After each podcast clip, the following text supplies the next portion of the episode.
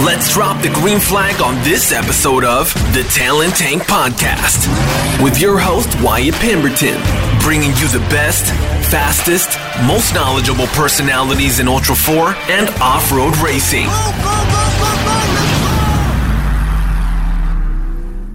All right, all right, all right. Here we go. Back in the tank. We're loading it up. We got this uh this this crazy guy who's kind of, you know, not in everything today. Like he his name was floated around a whole bunch before, but as you guys clicked in, you probably have heard his name around Ultra 4 for years. He worked for him for years. He's working for SRRS these days, working for Clyde, the rock bouncing world, but uh he's no stranger to Baja. He's no stranger to Ultra 4. He's my good friend Jeremy Dickinson, straight out of the state of Tennessee. Jeremy, how are you today, man? Good, good. You? Man, I'm here. So pre-show, uh, I was, you know, I was talking about, you know, this weekend is, uh, you know, well, you, we just had, you know, Rush, Kentucky a few weeks ago, and this weekend's the Kentucky Derby, and I'm like, oh yeah, Kentucky Derby's this week up there in your state, and I was like, wait a second, the state north of you, you're from Tennessee, you're from Johnson City, right? Johnson City, Tennessee. Yes. And then you you lived in Texas for a while, but uh, but from Texas standpoint, somebody called you a Yankee, right? I'm a Yankee, according to so. So I worked for Michelin for about six years, and one of my first sales calls, uh, representing Michelin, the guy is a trucking company, and he literally he's like, you, you know, I introduced myself. You do your little sales pitch, right? And, and he's down call, in Texas, right? And he he's in Texas. He's in Austin, right? Again, introductions. And he goes, "Boy, you're a Yankee, aren't you?" I was like, "No, sir, I'm not a Yankee. I'm from Tennessee." He goes, anything out of the great state of Texas, you're a Yankee. Well, according to you, yes, I am. I am a Yankee then. I don't think that I am, but yes, sir. you know, like how do you say that being an intro sales call? Like you don't want to make him mad. like get out of my office. and so that's definitely the first time you've heard that because you guys are definitely south of the Mason Dixon, right? I mean, yes. oh yeah, man, and yeah. you could probably trace your roots back to the volunteer army, right? oh, it's. It, it, I wasn't going to bust the one out, you know, where it's. Well, have you been to the Alamo? You know, all the all the names up there. A lot of them come from Tennessee. So if it wasn't from Tennessee, then I don't know if Texas would be there or not. No, it's absolutely right. All those guys came from from there. David yep. Crockett, uh, Jim Bowie, all of them. Yeah, yeah, yeah. Well, we're grateful for them. Um, I mean, Texas. I love Texas. I, I love Texas. I'm not gonna lie. But so so but you moved down here, and honestly, I think the last time I saw you was I saw you in Fort Worth at Tribe. What was that? It wasn't a year. It probably coming close to a year ago. Maybe. Yeah, it's somewhere there. But you, yeah, so you, we, I, I'd met JT there. Yes, you're right. You were picking up the truck, the truck that you bought from JT, and then I dropped some axles off to JT. Yep, and yes. and, and Roxy and Robert, and it was like this impromptu it was definitely during COVID because no one had a mask on and we didn't give a shit and we were already tired of it like because I, I, like gas stations were still awkward restaurants were still clo- like closed so this was early on in covid when and then we all get together and there's all these pictures of us hanging out in the shop like these impromptu group photos people like what the hell? Where's your mask? Where's the social distancing? And we're like ah! we're having a Texas COVID party. Forget this stuff. yeah. Oh God, yes, uh, the, uh, amazing stuff. Uh, honestly, uh, but then I, I actually saw you King of Hammers this year. Yep, a little yep. bit. We hung out a little. Actually, uh, I was racing with old Jamie McCoy in G Force Racing. That's why I was out there this year. And Jamie just won the U4 UTV race at Rush, right? Yes, and the championship last year as well he's a solid woods racer, is what I've been told, but I've never met him. I call him a surgeon in the woods. Like he is impressive if you put him in the woods. So what what happens to him when you put him out in the open desert? Not as good. No, he goes even faster. it took him a little bit to read the terrain. You know, in in the desert section where your you know your whoops start gapping out a little bit you know, you see those shadows, and instead of powering through it in the UTV, he he backed off, and you know, he got some. I was yelling in his ear, "Don't don't slow down, go faster," you know. So don't brake. Whatever you do, don't brake. And then he picked up on it really fast. But yeah, we we just had some unfortunate circumstances uh, on the first lap of our race. Uh, some mechanical malfunctions, and we got into pit one B, and after that, our crew got us taken care of, and man, we pushed hard and sad to say we uh, we ran out of gas with about eight miles to go. oh, that that's rough. So in the side by side, you guys are so tight, it's so small. If he's letting out, you can literally take your left hand and just shove down on his knee, right? Yeah, uh, yeah, I guess you could say that. Yeah. I mean, you're already kind of holding this catheter and whatnot anyway. so, I mean, it's just one more thing you got to do. Yeah. You hold the unofficial brake, right? so, yeah. Did you ride with him at Rush? I did not at Rush. That was uh, John Arnold. John's normally his co-driver. John John Boy's been, or you know, with Jamie's from day one. You know, it, it was one of those that John came to me asking if I would ride with him at King of the Hammers. That you know, I had a little bit more rock experience and knew the trails a little bit better, and you know, in the desert as well. And Jamie asked me, and honestly, the first time they asked me, I I said no because I just didn't want to take John Boy's seat. I just I didn't think that I I needed to because it you know obviously I knew Jamie, but I'd never been in a car with him. I, I'd seen him race. I know he's just one heck of a race car driver, and he you put a helmet on him and and he's on a mission to get to the front if he's not sitting on poles. So it was impressive for him to he had a hiccup in, in qualifying. We started 13th. We sort of had an ongoing joke that it was JT's lucky number 13 because JT's got a really good relationship with Jamie. We we ended up, I think at one point they said we were sitting third corrected time, fifth or sixth on the road. On the road. But then we again we just had some mechanical malfunctions and we dealt with them and and pit one B and ended up uh, it stalled us for about an hour and a half and then we we passed everybody going into Spooners from what I could see and what I remember, we we made it to top, almost top. Let's call it top ten. Jake Versey was actually top five. He finished top five, and we pulled in behind him at idle issues. Jamie was a, a little impatient and broke an axle trying to get around two guys winching. So we backed off there, and I took a nice little jog from idle issues, chocolate thunder to camp to pick up an axle and everything to change it out and went back and made actually really good time again, but then we ran out of gas. Oh, damn. so, yeah. Yeah. Is running the 4400 class in a UTV since now that you've you've done it with a, you know a front runner in my book who I consider somebody to be a front runner. By the way, I need to jump off, j- jump tangent for a second.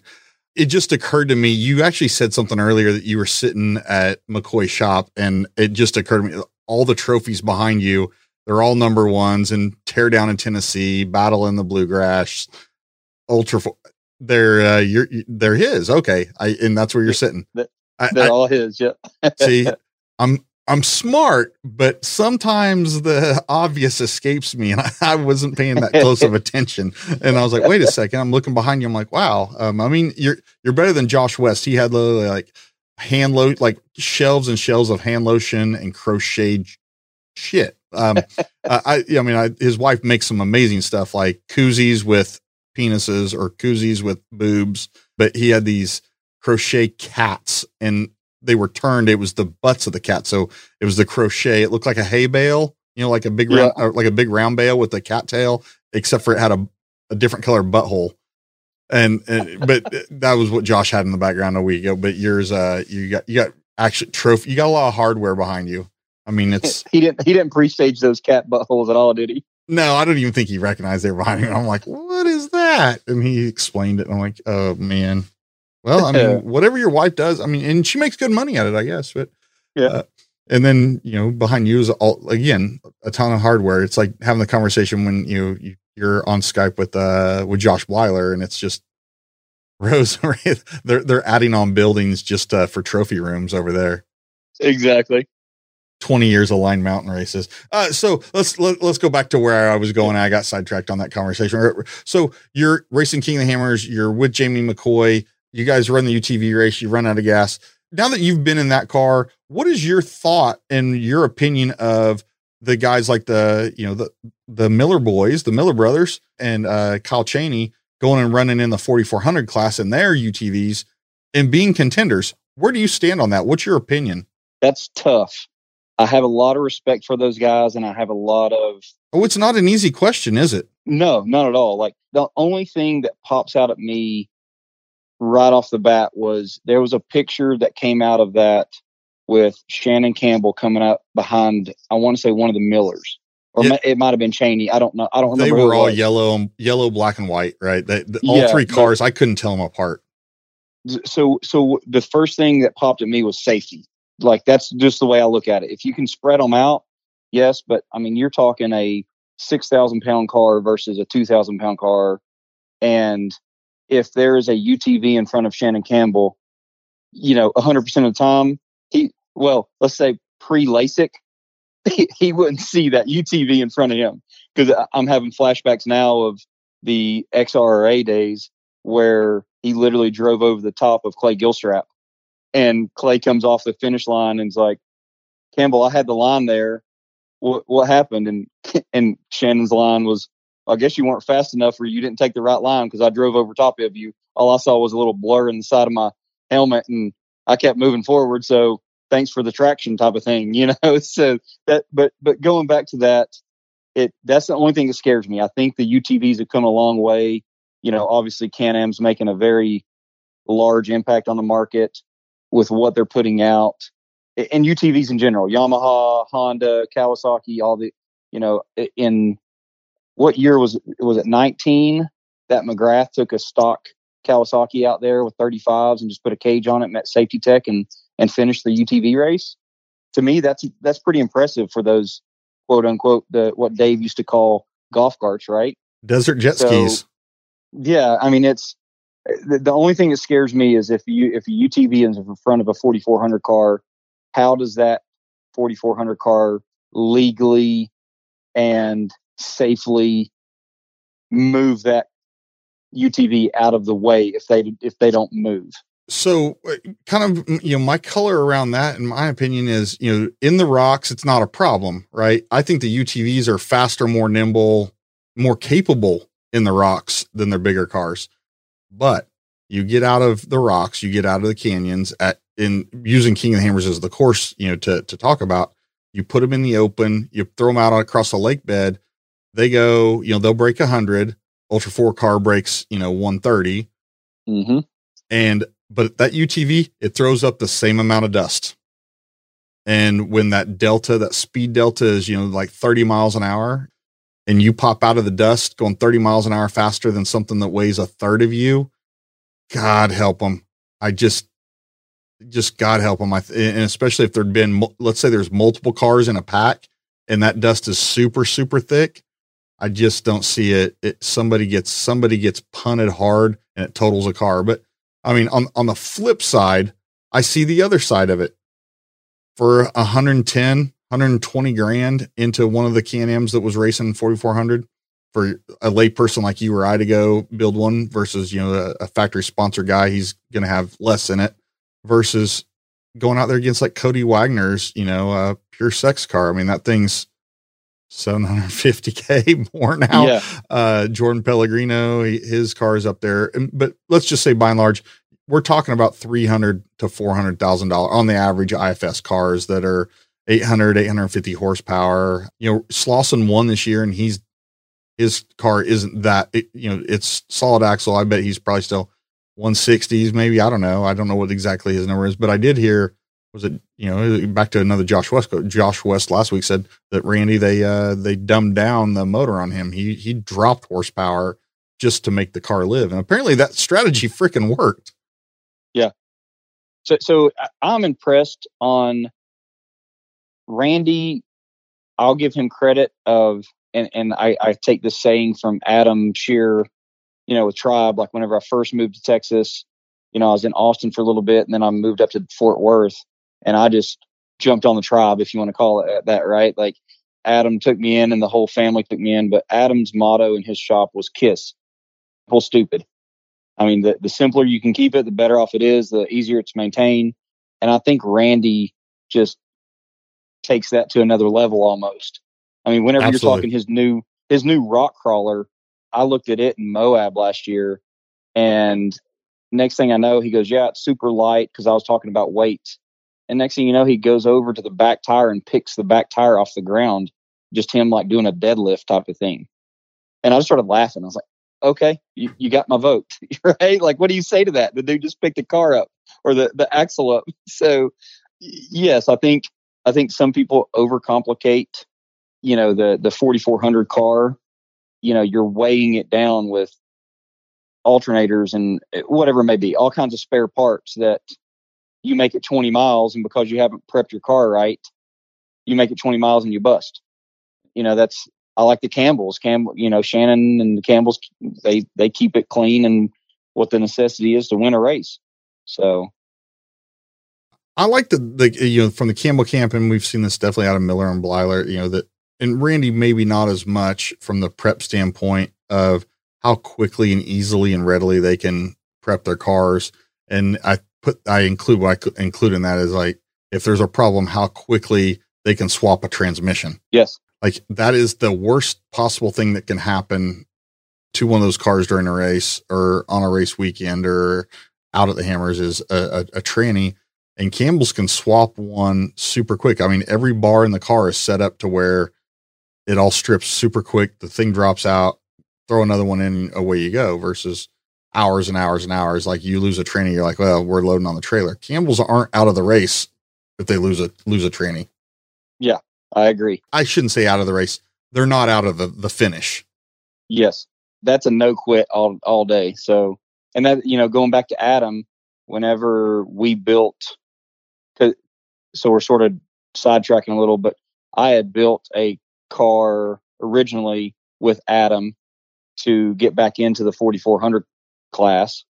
And whenever we finished it, I was just, you know, trail riding and if you want to call it quote unquote testing and tuning, right? It was riding around and seeing how far you could push a car and, you know, the limitations of it. And I had to change the transmission out just in the shop, obviously, but I timed it by myself and I had a transmission out of Adam's car in 38 minutes. Just out. I didn't have it back in, but I had a, you know, interior out of the car and I pulled it out the top because I just didn't want to lay on my back. So I didn't think that was that bad at all. No, not at all. No. So that was always my thing when, you know, Easy Rick and I were designing stuff and it was like, man, you got to make it serviceable. And yeah, I mean, like to where the front seats, each seat came out with two rods. And so you yes. could, you could pull the rods and flip the seat up and use the seat belt and basically clip the thing up and get underneath the seat and pull everything out. Like it was just no messing around. Like, like yeah, let's, let's, let's get in there and make it happen.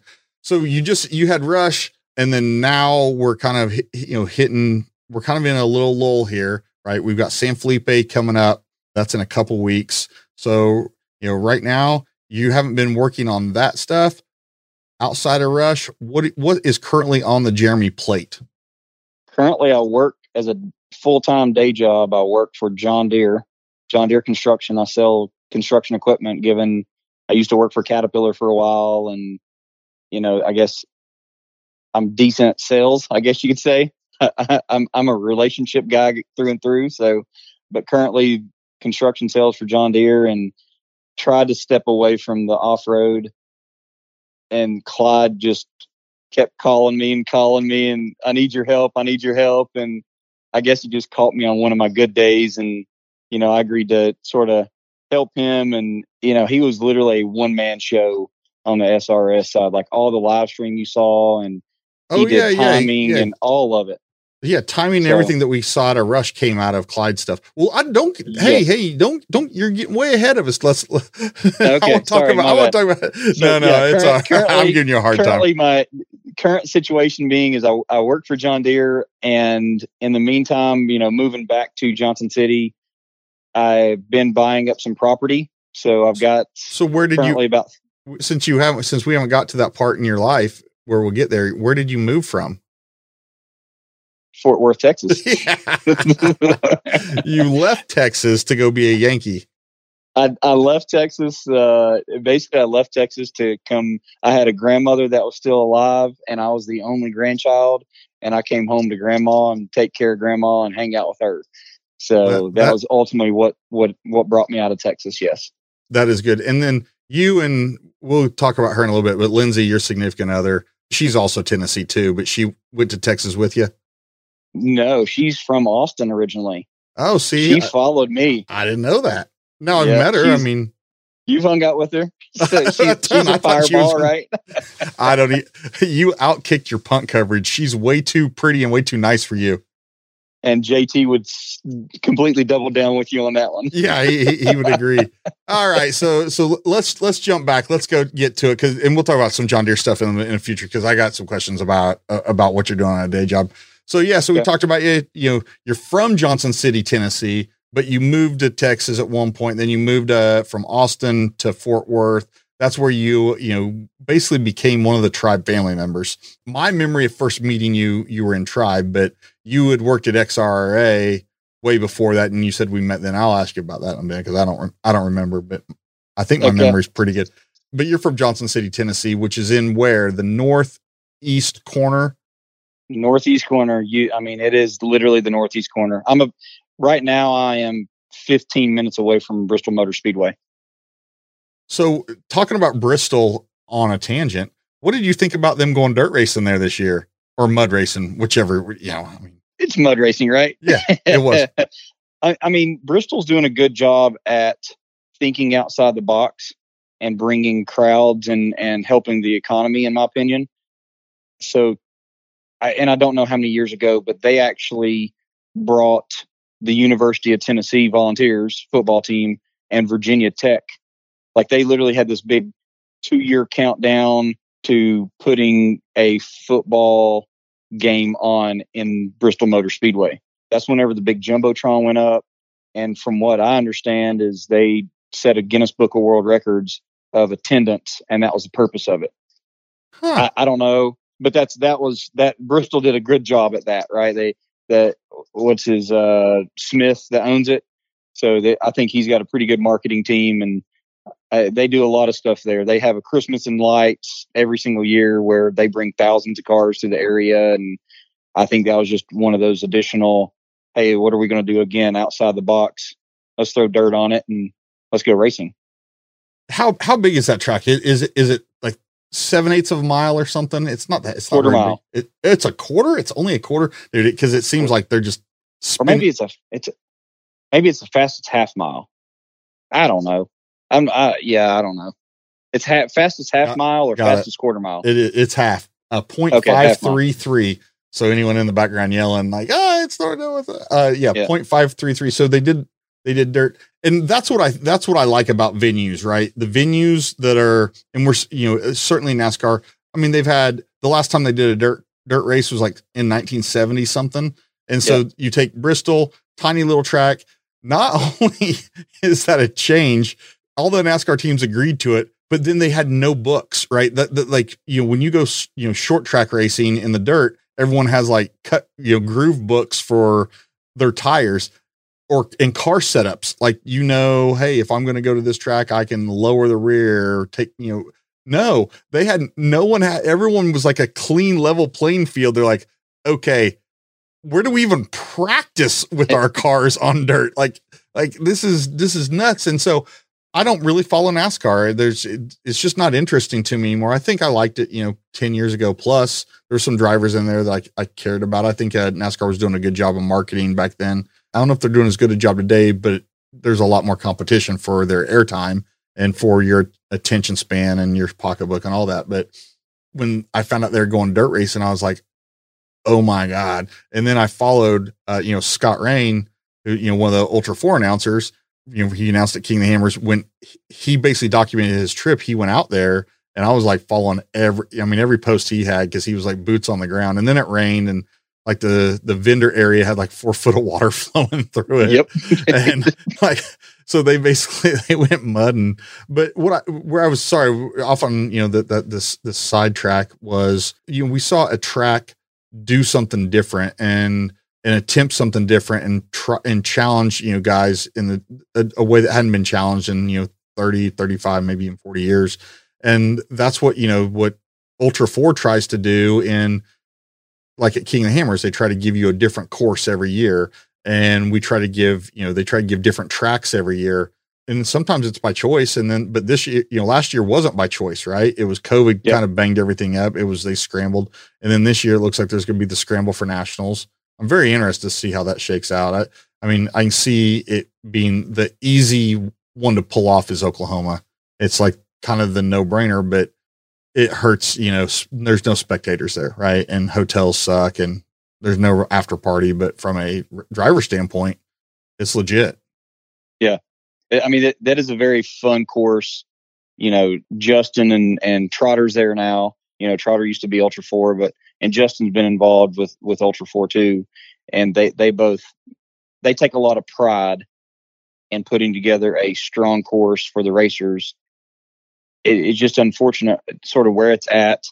You know, it is in the middle of America, but there's you know you're an hour and a half from Oklahoma City or an hour and a half from Dallas, and you just sort of lack that attention that people gave to Wild West, right? Like everybody knew Wild West, and and I don't know. I, th- I think me personally, I think Goodby's got a. I don't want to throw it out there, but good from what I can talk to Goodby about and what he has starting in Fernley, I think that could turn into, like he said, a Prairie City on steroids. I think that would be very I'd be interested to see how that turns out. He was just this past week on the Talent Tank, so he's the he's episode forty four, and you're episode forty five. So yeah, we just we just talked about that. I, I, didn't know anything about Fernley until I saw his event. You know, I guess two weeks ago now, three weeks ago, whatever. You know, recently, a few weeks ago, and I was impressed with. it. I mean, it's desert, but I, I should have actually looked up and seen how close it was to Reno. I don't know that one. Good thing I'm sitting here on the internet. Well, what we'll keep talking and I'll uh I'll look that place up. you know, I mean, but there've been some pretty good courses like you know going back in in Ultra 4 it was let's see it was 2012 was it 2012 that the, that we had that race in uh, Albuquerque, New Mexico? It was uh it was it was a partnership with another series but I raced that one in Albuquerque and it was a fun course. But apparently, there's there's some private land in there, and there's some issues of who owns what, and but that was the issue that because I always brought that course back up because it was just fun. I completely like I, forgot about that. Yeah, so yeah. so Fernley's a 40 minute drive to Reno. That's that's not bad. Yeah, it's a hop, skip, and a jump. Yeah, that's not bad at all. Maybe I mean uh, we're neither you or I have a say in this, but I'm always exactly. I'm, I'm, always curious about you know guys. I know you've been to every single Ultra Four course that Ultra Four raced for you know a, over a four year period. You've been to every single one, and you develop you know ones that you know that are better for drivers, better for spectators, better for whatever. It seemed sound like Rush. Rush, everyone liked the train except for it rained so much it was just a muddy, sloppy mess. So everyone had a, a bad takeaway from from Rush uh, and then you put it in that it's a hole where there's no internet, no phone, no any of that, and everyone's like, it just wasn't the the funnest event to have attended. Yeah, so Dave and I we visited Rush probably two or three years ago. With the number of motorhomes and tractor trailers that went in there, you you need to do a whole podcast on who drove in a truck and trailer and how many turns it took them to get in and out of that whole park because it like I had a motor coach at the time with a 36 foot trailer, and it probably legit took me 15 turns, not going in, but coming back out. You just couldn't swing it in the ditch, and you had a a bridge on the other side that you like. You just looked out your window and you were inch away from the bumper on the front, and then you looked in the rear and it's like, oh, I'm going to take out the other side of the bridge now. Let me back up and do this again. This sucks. and again and again and yes. Oh, it's oh, it was 18 wheeler Tetris is what I heard. Yes. Like yes, I could stacking them in there and and I could see that. And it's crazy how many guys like we've all, you know, not we, not me, how many teams have gone to the 18 wheeler from what we can haul and how we can haul and what we can get into and not get into. And now with the the way the laws are for weights and everything for the smaller trucks and the cost. If you want to go you want to go buy a you know an F three fifty or an F four fifty, new one, you're at 80, 80 grand or more. Man, you could go buy a, a, a used 18 wheeler tractor and a race trailer and you're at the same price. Probably less in some cases. In yes. some cases. and on that dually, that new dually, you haven't even bought a race trailer yet. exactly. Yeah. You're 140 in, 150 in, in truck and trailer, and you can go buy a motorhome and a trailer for 100. You know, very, very nice. Yes. And you just get tired of being heavy and you know running right up on you know right up at the the limit or you're over the the weight limit and you know we're not you're you're not scaling but you're blowing tires and and you're you're taxing the tires and you're taxing the rear ac- the axles on the trailer and then you're just Casey Gilbert and the hell out of some tires you know see so whenever I was racing whenever I lived in in Fort Worth I was still racing Ultra 4 at that time so I had a Duramax with a I think it's a 40 foot living quarters trailer. And long story short, my my housing fell through. Like I I was supposed to I had I was closing on a house two days before I was supposed to close. Underwriter came back and said, "Hey, we can't do it." I flipped out on them, started looking at places to rent, and ended up trading my Duramax with the trailer in on a motor coach and a trailer.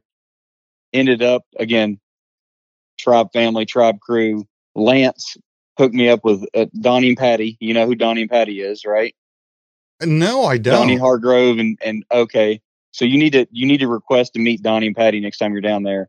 They literally let me park, park my motor coach on their property. They've got like ten acres south of Fort Worth.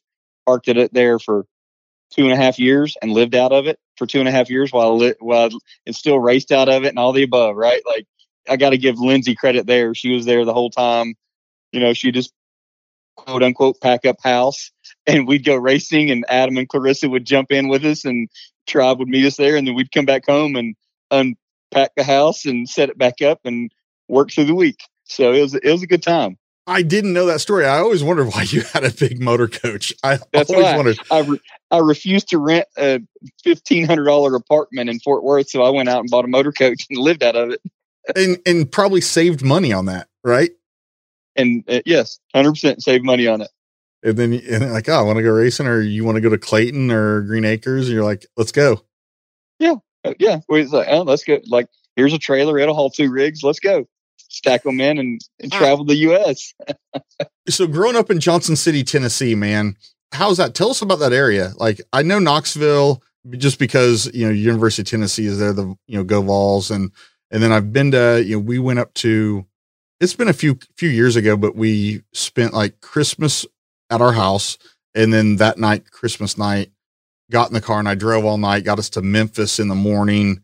We went and did some stuff in Memphis, you know, uh, Beale Street and uh, the Peabody to see the ducks, and we you know ate some uh, barbecue at Rendezvous, and then from there we went over to Nashville to catch. Uh, well, one to see Nashville, see Lower Broad, see the Grand Ole Opry. We stayed at uh the Gaylord mm-hmm. there, but we were there for uh, Texans Titans. They played the 28th, so it was you know last okay.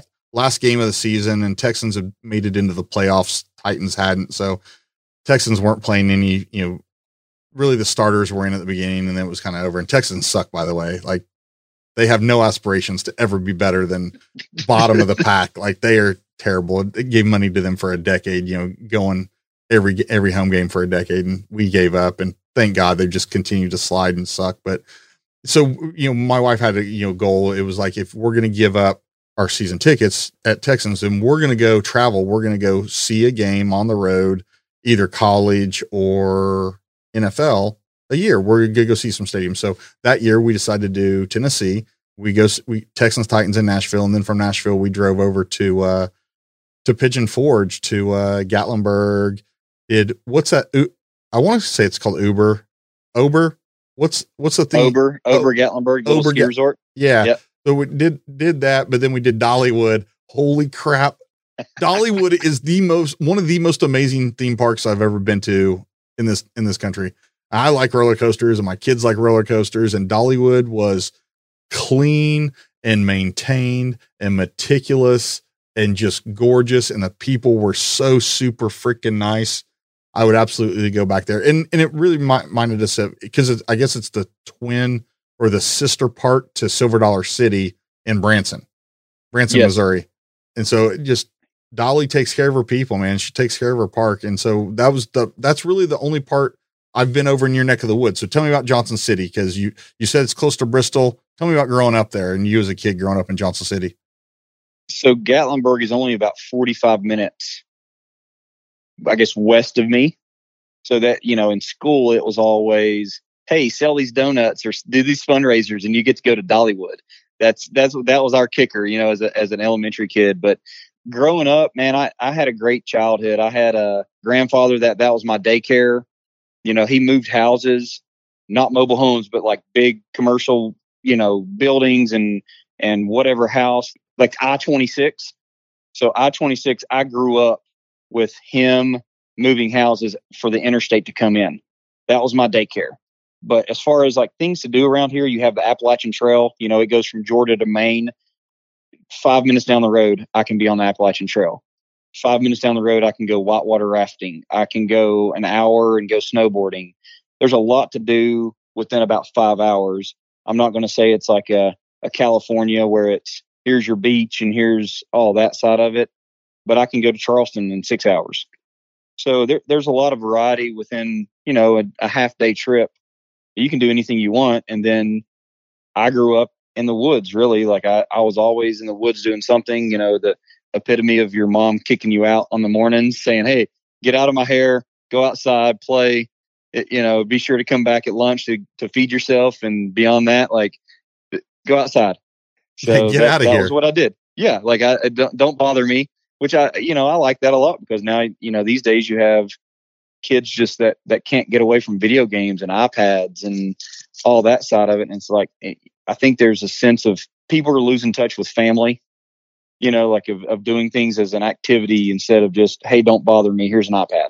Well, yeah, I'd I'd love to bring back. I mean, I think it needs to come back. Feral children, just feral children yeah, running everywhere. like yeah, growing up. I mean, I I grew up in the you know middle of nowhere country Kansas, but you can't ride a bicycle down gravel road. So I rode a horse I mean, yep. I would I would be on a horse every day until I want to say I was probably 13 or so when I stopped. Well, I got my driver's license at 14. That was that was very important. You get the farm hardship and you get to drive. That changes the yep. world. But um, yeah, summertime. You know, I'd ride to you know my friends' houses. They were you know n- nearest neighbor. weren't the best of friends. I I don't I have no idea what's happened to them in the last 30 years, but or yep. 25 years. But um, at the time, you know, you're geographically friends, right? Because you're, you're you gotta be. You, you gotta be like your choices aren't that great. So, so, so, and you have commonality, but yeah, so we'd ride horses everywhere, but that was it. It was, you know, there weren't Nintendo. I mean, Nintendo came out when I was in like, out don't middle school for sure, but I just wasn't kind of like that. But so you moving houses or helping move houses, like you're talking like, I've seen this stuff like on History Channel, how they do it, like modern, modern marvels and like moving them, like they go through the basement, they put up the big beams and they put them on basically like Jeeps, you know, like the not a Jeep, like the but like what you put behind an 18 wheeler, you know, the four, you know, two axles, and they put that on each end, and they just pull it like a big ass trailer, right? Yeah. So you know, you put I beams, you measure the house, and you put I beams underneath it, and cross steel to support it, and then we we called them, or my grandfather called them a dolly in the rear. So the the rear was dolly, and then you had your or two dollies in the rear that you maneuvered or, or steered the rear of the house with uh, two come-alongs, you know, or, or chain hoist, basically that that they they hooked to the I beams. You steered the rear of the house with with the chain hoist, and then the front was it was with a tow truck or not a tow truck, but like what they called a. We had a it was like a '62 International pull truck, and uh, man, that thing was just you hauled it everywhere because if you ever drove it on the road, top speed was like 30 mile an hour downhill, wide open, and you know doing 10,000 RPMs type of thing. But you know that's a lot of my gearhead outside the box thinking like, hey, can we do this and fab this up? Whatever came from my grandfather's. I think you know that one of the problems he always faced was he he would actually move the houses like underneath overpasses, and it got to where the houses obviously got larger as the years went on, and he couldn't get underneath the overpass. So he having a sixth grade edu- education, developed these rear dollies that that he used airplane tires, like old airplane tires, and made his own system. And then come to find out, somebody stole that idea and patented it and all this other stuff. They they came in town, but anyway, like that's you know having a sixth grade education, and he could help me with my algebra and all this craziness. But it was a good time growing up in the dirt. I, that's for sure. I mean, just being ingenuitive. I mean, I think that's the that's the key, and that's that's why you know what we do what we do in uh, off road is like overcoming the adversity of what the race is thrown at us. Like today, there's plenty of adversity out there, but we go out there to basically make problems for ourselves and see how we solve them and come out of them. And that from a standpoint of, you know, making a living doing it, you can't call Amazon and get them to deliver a different dolly, right? Yeah, exactly. It's, it, it, it just doesn't work. And it's like, okay, how are we going to do this? We got to go over the underpass. Wow. It'd be cool if our beams or whatever were like low boy style. We could gain four feet from that. Next thing you yep. know, out come the torches and uh, the welders, and uh, you basically make a low rider out of your uh, your beams, right? And then put yep. them, put them on the dollies, and then next thing you know, you're like, hey, look, we cleared it's funny because you know my my grandmother passed away in May, so we were cleaning her house out, and Lindsay knew a little bit about my past being raised with my grandfather, and and we started pulling these newspaper articles. Like I was on the front page of newspapers, and as a little kid that was riding on top of the house going down the road, you know that, that that's it's funny. She's like, "You, how old were you here?" And I'm like, "I don't know, six or seven. And she goes, "And you're on top of the house." That's moving down the road. This is a front page paper. I'm like, yeah. Well, why are you even on top of the house? I'm like, that's where I wanted to sit and, you know, just the view going down the road. And how did you get up there? I was like, with a ladder. Well, how else would you get on top of the house? You climb a ladder on top of the house, right? And, and nowadays, I couldn't even imagine how that would go. That's you know, a different I, I era. I, yeah, I remember being the kid, uh, that kid, like climbing the ladder, and the because you always had to have police escorts, right? And the police escort was like, you can't have that kid on the roof. And my grandfather's like, he's exactly where he needs to be. He's fine. Don't bother boy. Do your job and get in your car and you're escorting me down the road. Beyond that, like leave him alone. He'll sit right there. He won't move. Okay, sir. You know, and they just they get in their car and do their job and he moves the house and I get down. So yeah, there it, it was a good time. The, the, the, the nanny state before the nanny state. Yeah, I mean, it was a different era. I mean, these people they used to smoke in airplanes. Yeah. I mean, yeah. We have a very similar upbringing. You're, you know, what, how old are you now? 40. 40. Just hit yeah. 40. Just hit 40. Yeah. I remember celebrated 40 in Texas with the tribe crew yep. again.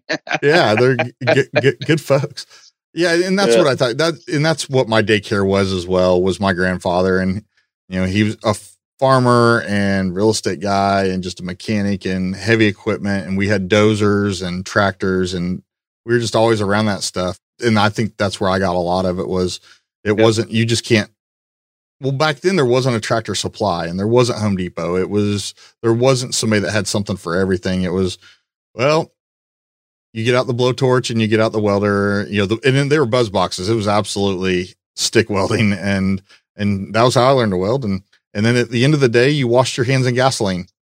Yeah. And to get everything off, eh, your hands would be washed in gasoline and and now I mean like wow, my grandfather passed away this past fall.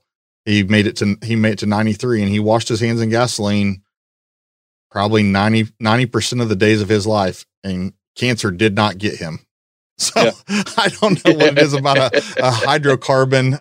Maybe they cause cancer in some folks, but they, all I think all, all, they did to him was fuel his anger. He was full of piss and vinegar. But after you graduate high school out of, in, there in Johnson, what what age did you kind of decide that you're going to hit the road and you took this show to Texas? Or did I skip some stuff? You you go to college anywhere? I don't I don't know the answer to that. Yeah, either. I went to so graduated college, went to East Tennessee State University (ETSU). I have a criminal justice degree and a chemistry degree, and don't use either one of them. But hey, I've got that paper, right? Ability to learn. Uh, yes, organize, you know, multitask, all that came out of college and went to work for Caterpillar or a local Caterpillar dealer. And then 08, 09, man, that, that the crash just happened and I was the single guy, no kids. So, you know, I got laid off there and applied for a job with Michelin, got the job. Well, then you went to Michelin in a 12 week training course, knowing that you're going to relocate, but not knowing where. And originally they tried to send me to Omaha, Nebraska and basically, I told him no, I wasn't going to Omaha, Nebraska because there was no racing that I could get to conveniently in Omaha. That I wanted to go to the East Coast or West Coast because I wanted to race. They came back and said, "Well, we're not sending you to the East Coast and we're not sending you to the West Coast. We're sending you to Austin. Take it or leave it." And I had reached out to uh, a few people and they said, "If you've got the opportunity to go," and at the time I was actually competing in We Rock. I was cone dodging, and because it was like Dayton, Tennessee's three hours from me. Jellicoe you know the the old Jellicoe days. It's it's two hours from me, so and we we were having blasts back then, and moved to Austin, and at that point it was um, 17 hours one way for me to compete rock crawling and those desert racing going on in in Texas, and I got in with the the guys at Crawltex, Cam and Chris and Ted and all those guys, and I think Cam has a shop now out in Vegas, Nefarious Customs. Yep, but, that's right. Yeah, so he he he actually got me in a 7200 truck at Blackwell Ranch, Carl Bill's ranch there, and we we raced a little bit there, and and I got the bug to go fast and for as long as possible. Yeah, Texana. So, yeah, Texana. Ranch. God, that place is that place is awesome. Like there's uh, oh man, yes. You come around a turn and there's a buffalo. You come around another turn, there's a zebra. You come around another turn, there you're over a rise and there's a a, a herd of uh, Angola sheep. Like yes. just woolly little bastards running around. That's high fence and exotics everywhere. I think they got some. It, they've got giraffes, right? I feel like yes, I've seen giraffes because you can go feed them. Yes, they have giraffes. You can get in the bus, and Carl will take you and feed the giraffes. Yes, but yeah, that I mean, and at the same time, you know, I sold my We Rock car and went to Italy, and tried to pick up a car here and there, and and at the same time, I was helping uh, Mike and Jody with XRA, sort of East Coast and West Coast, going back and forth. Ended up picking up Little Rich's old car you know the the upper trailing arm leading arm yeah. car the the king shot car I, mm-hmm. I bought that from him and redid that entire car and now and was we that the right, car that pistol pete was involved with like they like pistol was going to drive it at one point at koh yes that then, same car and then they left uh one of those red shop rags ended up in the intake and then they reinstalled the the throttle body or whatever and the thing ends up eating this rag in the motor, and that was what killed them. What killed the race? That was the story I heard. I don't know if that how accurate that so, is. so, I've heard the red rag. I was told it was in the coolant that it, was okay. stuffed. It was stuffed in the coolant, and then it it basically plugged the motor and overheated the motor. But I that same motor issues, yes. Red rag, yes. Same, same stories, yes. How. Yeah, yeah, I can see that. Like you would st- stuff the rag into the radiator hose to keep it from leaking, and then you just grab it and slip it back on and tighten the hose clamp Yep. genius level. Yes. Set a land, set a landmine up for yourself. Yeah. Pay attention to details. Slow down. Right. Oh wow. That was probably one of those that hey, uh, it's on the 28th hour of the day trying to get to the race that's 10 hours away and you've got two hours to get there type of scenario. But you know, we've all been there every, every time, like every time. So whatever happened to that car? I've, I've wondered, is that the one that whacker ended up at one point? Nope. So I actually tore that car down. I used pieces off of it to build a tribe car, and I sold the chassis to a friend of mine in Johnson City. He still has it. He's going to put it together eventually, but I don't. I don't know if he will or not. But he has the chassis now. Yeah, it's gone. Gone. yeah. yeah. But yeah, the, I mean, going back to Texas side of it, yeah, we lived in Austin for a while, and then we I got transferred to Fort Worth, and that's whenever I started building the tribe car. And that's actually whenever I got linked in with Trent Trubenbach with Rowdy Racing. Rowdy, you know, a- Adam built him a car, and and the first race was in Badlands. Adam was supposed to co-drive with him, and I had raced Badlands before, and I was showing him the lines. And we get back to the pit, and Adam just sort of comes and puts his arm around me. He goes, "Hey, by the way, you're going to race with Rowdy, and I'm going to be in the pit." because I'm a better mechanic than you are and you're a better co-driver than I am. We just we need to own our role, right? Right. so so I, you know, and, and I jumped in with Rowdy and man, we raced for couple years and had a pretty good run at things. I mean, it was we put that car on the podium a lot, and I can firmly say that Adam builds one heck of a car because you know Rowdy he was not easy on equipment, put it that way, at all. or or we can we can name people that have been in tribe cars that are not easy on equipment. I'll start with Clay oh, Gilstrap. I, I was going to say Killstrap myself. Killstrap, Clay, Killstrap, yeah, Killstrap. But love love that dude too. I was actually in his wedding, so. but yeah. yeah. I mean he. But he, I was actually, I thought about him the other day. Man, I, I, I miss seeing that guy drive. I mean, because he could, he could flat drive. I just miss partying with him. It's been too many years. And, you know, he's not that far up the road from me. Maybe hour for me to get across Houston and another hour and a half to him. So he's maybe two and a half hours from me. That's not unsurmountable. It's just you got to go to East Texas and man, there's just so much meth up there. I just I try to avoid that part of the world. I don't know, man. I, I, think I would go hang out with Billy and Lee. I, I, think it that that would be worth my two and a half hours. Billy's awesome. I, I love old, old Mama Gilstrap and Billy. Man, that that's that's a solid family. So speaking of them, whenever I lived in Texas, so do you remember the old the S'more race in that Southern Missouri off road? Yeah. Yep. That they had sort of like the comp to XRA, right? Yep. So Clay was racing that at Bridgeport along with Jab Nasty, old old Matt, right? Yep. So so they were there, and I was spotting or co sort of co-driving with uh, AK Watley, where he owns Chaos Off Road now up in West Virginia. Yeah, he's way and he's a Houston guy. Yes. And and then yeah, then they live all the way. Is it North Carolina? West Virginia. Oh, it's West Virginia. Yeah, I knew it was yeah. way up there. Yeah, he's up there doing his own thing, and and but that's that's one of the first times that I met the Gilstraps, and the next thing I know, it, Billy's, hey, we want to go to the east and ride a little bit, and we load up in a motor coach, and it was one of their, I, I don't remember the year of anniversary, but I went on their, let's call it 40th anniversary. They went to the East Coast and we wheeled Harlan, Kentucky, and all these places back east, and they're just like, man, that's that's one of the best anniversaries we've ever had, and you know, just just great family time, right? Like I, that's what I miss the most is those those experiences and that side of it. Man, hashtag relationship goals. Yeah, right? exactly. Hey, yeah, so exactly. so but before we go further, this is I mean, right now we're talking about XRA, we're roughly around that 07, 08, 09 time period. You were working with uh, the Weavers, Mike Weaver, and and helping put on XRA stuff and racing it and all that. Yeah, man. And we met apparently in that in that era, and I don't remember it, and so I'm I'm definitely the asshole. No, so we met in Alabama at Grey Rock. Okay. And that's you were racing down there. I want to say later that year we hung out in Jellicoe. Because didn't you race Jellicoe as well? Was that the one with all the fireworks? Yes. Uh, no, and I, we had the boot. We ran the booyangs down the co- down the road and all that. Okay, let's talk about booyangs for a minute on that because I swear on my life that there is video. I swear it was on YouTube and it was like shot out of like the Shirley's Brian Shirley videoed it while everybody ran, like Rusty Bray and Danny Roar and we all had those pit bikes, all, and and everyone ran rode them down the highway on the shoulder, and it was long. I mean, it was like five miles down down a ten percent grade. It, yes, or a twelve percent grade, and we're you know cruising. I wasn't involved, but I remember seeing the video. I went looking for that video. I think after Levi and I, Levi Shirley and I talked about it.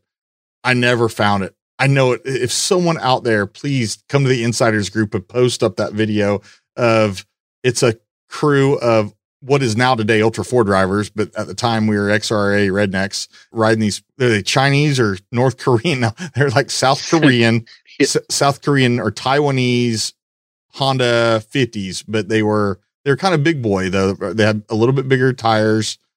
Maybe they had 12 inch rims. I don't think they were 10 inch rims and uh like Chon, you know, like a Chonda, a Chonda motor, right? A China Honda motor. That's kind of what they had on. Man, they were fun, fun as hell. Oh, yeah. I mean, they they would definitely whoop a big boy in a heartbeat.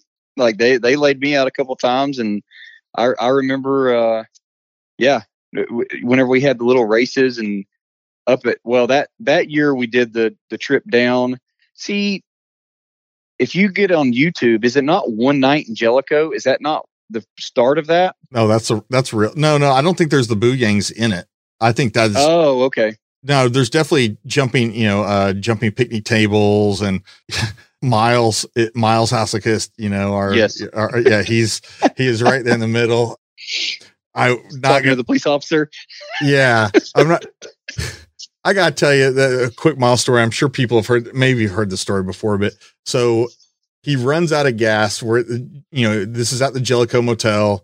He runs out of gas and uh, he runs out like directly in front of Shannon Campbell and the crew. And I I want to say Waylon was with them, but Waylon's young, right? I want to say Waylon's twelve or something. You know, it's like there's he's not racing. I mean, this is this is a long time ago at this point. As yeah. We're dating ourselves.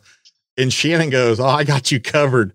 and he he dumps race gas into Miles' little Honda 50. What Miles is always that thing's known as Old Faithful because it didn't matter what you did to it, how bad you wrecked it, it still fired right up. And he just, I swear he never changed oil in it, but I know it got some prep, but it was beat up, Old Faithful. So he puts race gas in it. And then maybe two or three weeks later, we're in Disney, Oklahoma. And I've got my new, you know, as we were talking this like living quarter race trailers and, and that you've got, you know, an eighty thousand dollar truck and another you know sixty thousand dollar race trailer. That's kind of where we were at at this point. And I have this brand new living quarter race trailer, all aluminum, nice fold out couch. This is a nice trailer. Fold down the uh the ramp, and it's got the you know the the diamond, uh, but not diamond plate, but the uh the plastic, the rubber. Mm-hmm. Miles hammer drunk does a burnout like just holds it to the wood on the old faithful on my deck on the ramp and just burns a hole in the rubber in the floor. And he's yelling. He goes, "You smell that? You smell that? That's Shannon Campbell race gas right there." Man, you just, like, you just can't, you, and you can't even be mad at that, right? No, you, there was, you cannot be mad at that. Like you almost want to like cut a, a, cut like almost like a plaque side of having Miles sign it and then have Shannon sign it later on, going, "Hey, here you go. Like this is this is forever marked, right?" yeah, it, and don't get me wrong. I think I I was on the ground laughing at this point, and there was a lot of people laughing because it was funny. But the next day, I did absolutely want to kill him, um, and he's like, and you know, Miles at the next day, he's like, "I'm sorry, buddy." I'm sorry. I just I shouldn't have done that. I got carried away. yeah, it just know, it, it, so it happened. But so yeah, so you're running around with uh, Weavers and all this in XRA, and then uh, you know because KO, KOH had happened, like 07 had happened, 08 had just happened, I think, when this had gone down, and then uh, at that point, Dave opened up kind of the floodgates. Well, well, actually, let's back it up. Bigelow was this East Coast racer. He Doug Bigelow, Douglas Bigelow. He's running around with all of us idiots. He'd gone out to KOH and he finished third. So yeah. this East Coast guy goes west and he finishes third.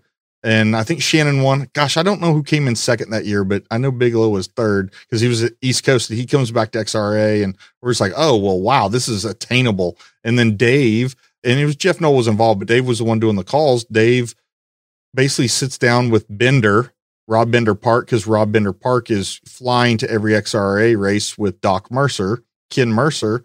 And so Dave is a bender. Rob Park is a bender. So he says, okay, who of these guys in XRA East, who are these guys? Who are the cool ones? who should we invite to come out here and, and race KOH? And, you know, most, I think all of us got invited, I think was what it came down to. And so we all, this, you know, armada, this flotilla roll, rolls out west and, uh, you know, kind of the rest is history. You know, XRA slowly met its demise as we went away from short course rock racing to long format. And now someone's coming coming back. It, it's funny, you know, you you think of how the roller coaster ride is what I call it, or if you want to say the times, you know, it was We Rock was huge, and then it sort of faded out a little bit, and XRA took off because it just gave you more seat time. It's all about the seat time on the racer side, and then after XRA, you know, then you had King of the Hammers, and it's even more seat time. And now it's funny because We Rock's getting, you know, We Rock's made a comeback. You know, I I don't know. You know, you you point towards Jesse Haynes at that one, going, "Hey, is this the guy that brought you know We Rock and rock crawling back and that yeah. side make make rock crawling great again?" One of those. Uh, yeah, I mean, I think he he stayed with it. I'll give him credit there. Like he definitely stayed with it. And now you're taught, you know, Goodby was on last, you know, the previous show, and you know he's hey man, I just want a short course race. You know the logistics on the endurance side, like you have to have all these volunteers and safety doubles, triples, quadruples on that side of it. And I've said for two or three years now, I'm like, man, somebody needs to bring XRA back. You know, like let's get go back to you know where you put people up on the the hill, and you know you don't have this two hundred fifty thousand dollar budget that you have to meet to go have fun and get on the course again. So I don't know, it, you know, behind th- some closed doors, I, have poked at a couple people going, "Hey, man, if you don't do this, you're stupid." You know, like, come on, man, come well, on, let's, let's let's bring it back. I, I don't like to shoot. I do like. I, I about said I don't like shooting holes in stories uh, or ideas. I do like shooting. I, I like playing devil's advocate. Straight up. Yeah. I mean, everyone knows that about me. I will take the other side of that on XRA. I don't. At the time, the 07, 08, 09, 010 time frame, our cars cost 20 to 40 grand. I mean, a, a $50,000 rock racer was very high end. Yes, agreed. And, and today, that same car is 150. And wanting to go beat on him the way we would beat on him in XRA to rebuild after, you know, you'd do four heats and your runtime would be three minutes, two minutes times four. So maybe you got 15 minutes of seat time that day. That equaled a whole rebuild. I mean, I, you were still fully, um, nearly full prep in the car because you were banging the hell out of it. It was fast with a lot of bumps in the middle. I guess you could say, yes, I agree with you there. I look at it in terms of, you know, can you put fans in the seats to give them a good show? And how many people would come out of retirement to run XRA? You know, you would get in a car if you had the, the chance. And the, oh yeah, I think about that. Yeah, absolutely. I mean, th- that that was the my kind of my demise was you know vision and uh, reading the bottoms of whoops. You know, yeah. we talked about you know reading the shadow. I realized there was some of those I kind of got really lucky on a couple times. You know, you're running yeah. the Mint 400 and you're going, you're at a buck 10 and hey, that we might have might have should have been going that fast, or might have should have been going faster. I don't know, but yeah. Uh, so I saw Kim Sears had a birthday this past week, and what reminded me of was Stan Haines shared it on on Facebook. Kim Sears, happy birthday! But a couple of the pictures were from. And man, you're gonna have to correct me, and you might know them, but I rem- I feel it was in Louisville, Kentucky. It was indoor. It was an indoor race in Kentucky, yeah. Louisville, and I want to say it was like the Freedom Hall or Independence Hall, and they had monster trucks in there, but we were like basically the show. It was XRA style inside of uh, and we arena raced. It was freaking amazing. Yes. So Weaver was working with at the time, I don't remember who the promoter was doing the monster truck, but he was trying to integrate the rock racing into the monster truck as as having everybody came for the monster trucks, but he was trying to get the rock racing as a like an opening act, if you want to call it that. But yes, Kim was Kim Kim took place in that, and that's the days of like Rusty Bray. You know, he had the little single seater eh, that t- took out, and Danny Rohr showed up, and dude, that dude's a hoot. You know, so it, that would have been neat to see where it went hundred percent.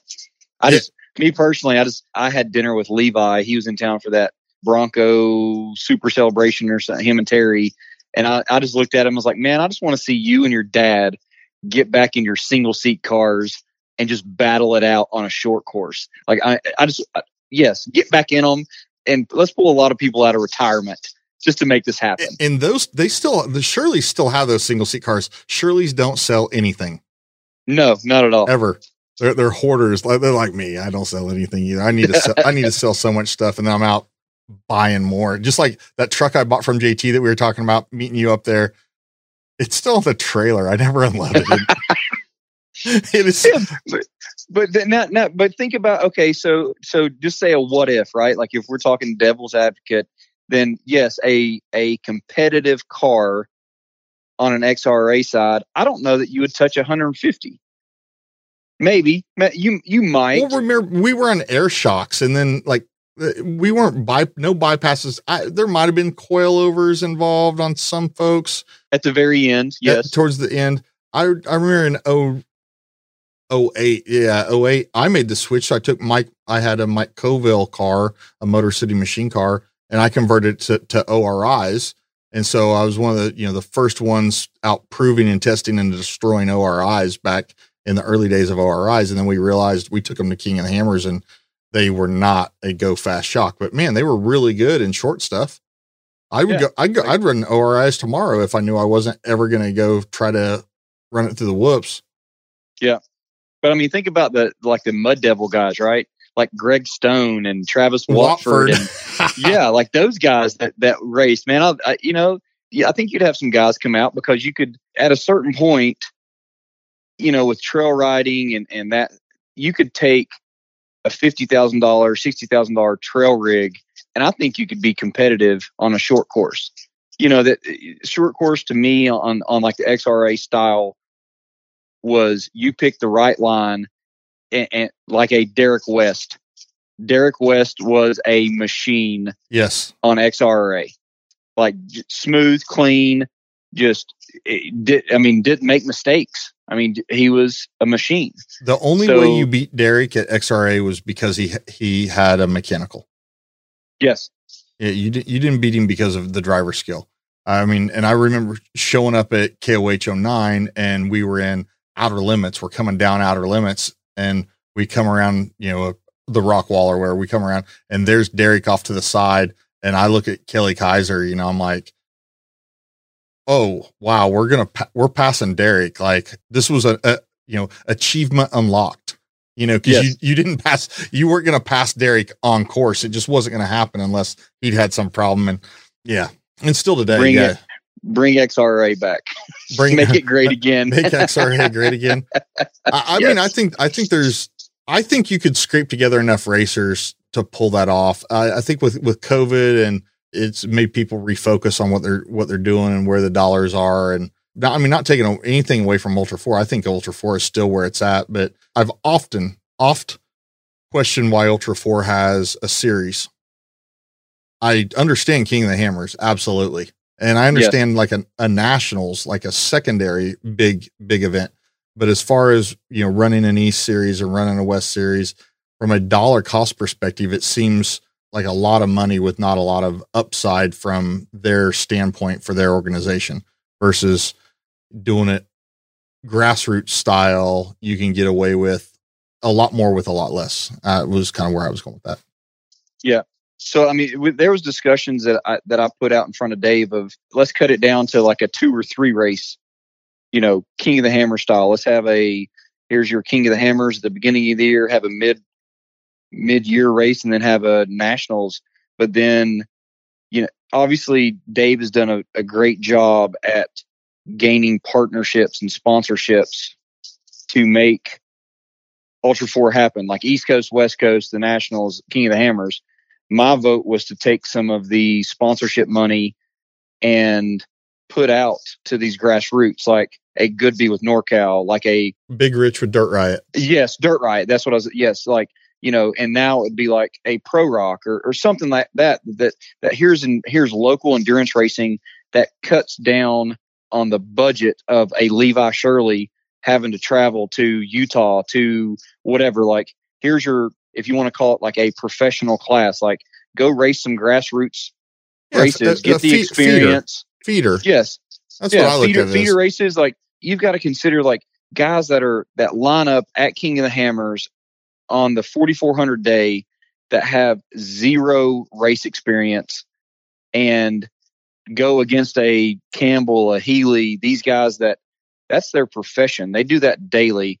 And this guy that has no experience could ruin that for a Campbell or a Healy. And they go back, the, the inexperienced racer just goes back home and says, uh, you know, I tried that. Great.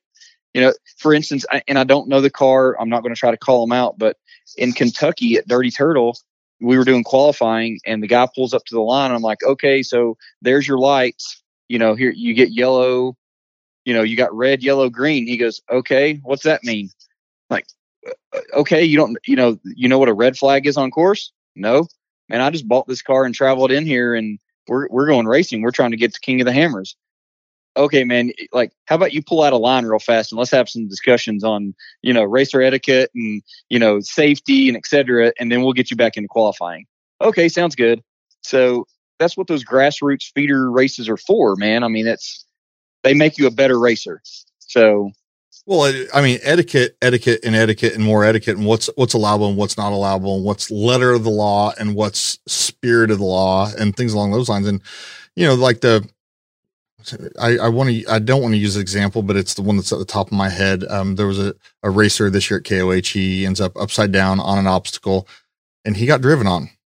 and and it did a lot of damage to a it was a mid-engine car so the exhaust is on the top in the back that's down in a rock hole now and he's getting driven on and it smashed some really nice exhaust and man nobody is happy about that nobody yep.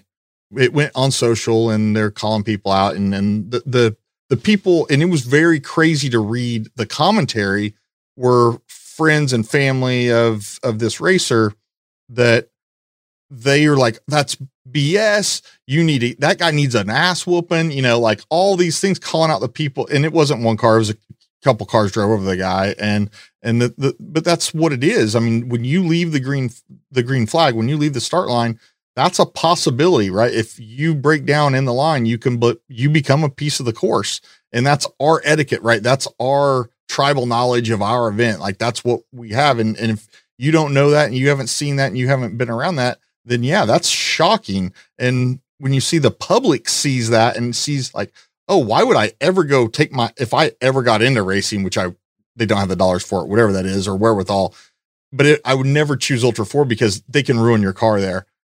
No, that's not it at all. Yeah, but, I agree. But it's it's this public this public perception that I saw. I I watched on an Instagram thread and I chimed in. I couldn't help myself. I should have stayed out of it. You know, no good deed goes unpunished. So I get eat up, eaten up, right? I get, I, you know, someone's trying to, you know, pack my lunch for me and, uh, like how how what a bad person I am to say that hey man that's what happens when you like no really well let's circle back a few months and he he and the that this driver and I we exchanged some notes and he's like man I'm sorry you know I was like dude there's nothing to be sorry about like that's you were fresh out of the hammers we were the week after the hammers it was emotional, right? You had your car freaking, you know, stomped. I mean, I get it. Like it's, but you know, on the flip side, that's the responsibility you took when you left the green flag, man. Um, sorry, nope, no one wants to wreck somebody else's car in the sport.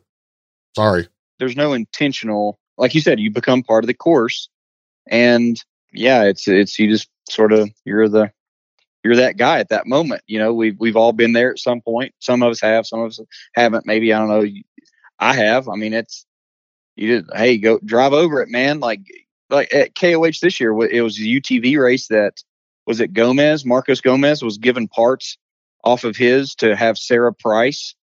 Yeah, they did they flip did they flip to, a coin? Finish. No, no, they did paper rock scissors. Something like yeah, but, that's that's the that's the, you know that's the spirit of the racing, and that's the family that that we're all family of, hey, you know, if you can take something from my car and go, then by all means, like I'm done. Like I'm it, whether or not you're exhausted or the car's done, you're just, you're tired of working on it. Hey, take whatever you want. That's the way I look at it. It's if you flip over in the middle of the course and you can't self recover, then run it, man. Like I, I, I made that mistake, and unfortunately, I have to deal with, you know, my talent tank popped a hose, and and now I'm hanging out. so uh, yeah, I mean, it definitely sucks, but yeah. No, yeah, for sure. There's nothing positive about that. So you brought up uh, the Sara Price, Marcos Gomez thing, and the guys that that did the uh, paper rock scissors was Terry Madden, and and you and I have a Terry Madden story. You in Mexico, right in a crew cabin, and a lot of people. This story hasn't been told publicly, but I'm going to tell it. This is this is a story that makes men guys, whatever, look pretty bad. It makes me look even even worse. And this is why Jessi Combs pretty much hated me. I'm not telling that story. You oh, I'm telling story. it. No, I'm there. You, okay, good. Yeah, yeah. You. Were, I can verify it because I was in the back seat. But yes, you can tell the story. so there's a there's a everyone listening. Yeah, this is this makes people you know. God, what an asshole Wyatt is. No, I'm on a text group with a bunch of guys and they don't know they don't know Jessi and they don't know Terry or that actually I take that back. Some of them do know Terry and some of them actually do know Terry pretty well. And they were like, you know, he he'd been with Jessi not all that long, six months maybe. It wasn't a long time at this point. Yeah, it was yeah. new. Yeah, it was it was pretty new. And and these guys like, you know, what what's this about? And some of course someone in the group goes, I wonder what she looks like naked, basically, like sin sin nudes. You know, she's uh, you know, she's in the celebrity realm and there's basically nudes exist of everyone on the planet is my my guess on the world. Like it doesn't matter who you are. There somebody has nudes of you somewhere. And if it's me, it's they're not good, right? I mean, you don't want to see this at all. But so these guys are like, you know, like, oh man, you know, they they go do the Google search, Jessi Combs nudes, you know, right? And uh nothing. And and I go, I'll ask Terry, like tongue in cheek, like laughing, but I text him anyway. And you were in a crew, you're in a crew cab Dodge, you're in the back seat, he's driving, she's in the passenger seat, you guys are in Mexico, and she's reading his text messages. Yes. so we're coming back from NORRA. We're making our trip back north and you know his phone starts just ding ding ding and he's like you know like i'm on a two lane road. I don't want to i don't want to run off. So just read whoever it says.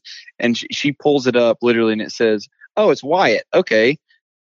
It, and it says terry blah blah blah. I don't remember exactly the wording but it's like send nudes. Send nudes. And she goes who are you sending nudes of? And it comes through and it says of jessi dot dot dot type of thing. And she goes oh terry wants nudes of me yeah, that's not happening at all, you know. and and she just goes off, and and Terry's like, oh, wait a second, give me back my phone, you know. Like, and all I could do is laugh in the back seat, and and then it comes into, you know, Terry's trying to take pictures of Jessi in the truck next to us, and I'm I'm in the back seat, and I actually take a picture of Terry and and Jessi looking at your text and I send it to you on your phone saying I'm laughing in the back seat. Yeah, oh no, that, yeah, but the the response. So I hadn't gotten that yet. But what I got was the selfie of her flipping flipping me off, and you can tell yes. she's in the truck, and it's a middle finger, and I'm thinking this is Terry sending me, hey, fuck you, Wyatt. You know, like I'm like, okay. yeah. completely fair, unreasonable request, you know. well, anyway, yeah. that comes in, I'm like, haha. And then um, and then you text me and you're like, I am in the back seat. It is not good in the front seat now, and your name is done. and I'm like, yeah, she does not like you at all. At all. yeah, so that makes def- I'm definitely the dirt ball on that, but it was somewhat joking. But if there had if they had been in, ex- in existence and they got sent to me, I would have looked at them. That's not right.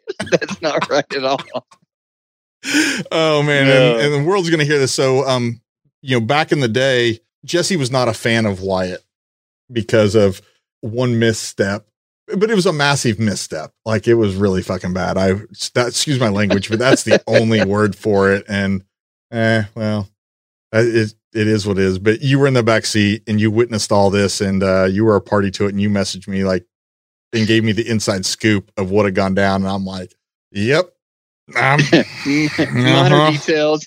yeah. I'll give her a hug next time, and you know she might slap me, but she's still going to give me a big hug and and laugh about it. You know that's just her personality and her spirit, man. Like it just no matter what, she always hey tell me what you what's new your way and big smile and big hug and man yeah uh, yeah like definitely miss that that girl a lot. Yeah, huge huge loss to the world, man. Just huge yeah. loss. But anyway, that story hadn't hadn't been told in a public space. I can only laugh. I mean, I can only laugh about it now. I mean, I wish he was still around and we could, you know, made amends and to talk about that. But uh because at this point she you're such an ass.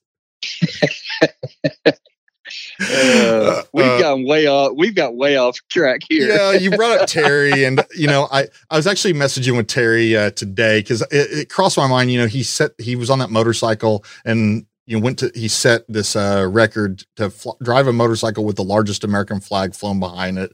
Or I don't remember the exact wording of it, but he did it right. He drove across a, one of the lake beds with a huge American flag strapped to a Harley.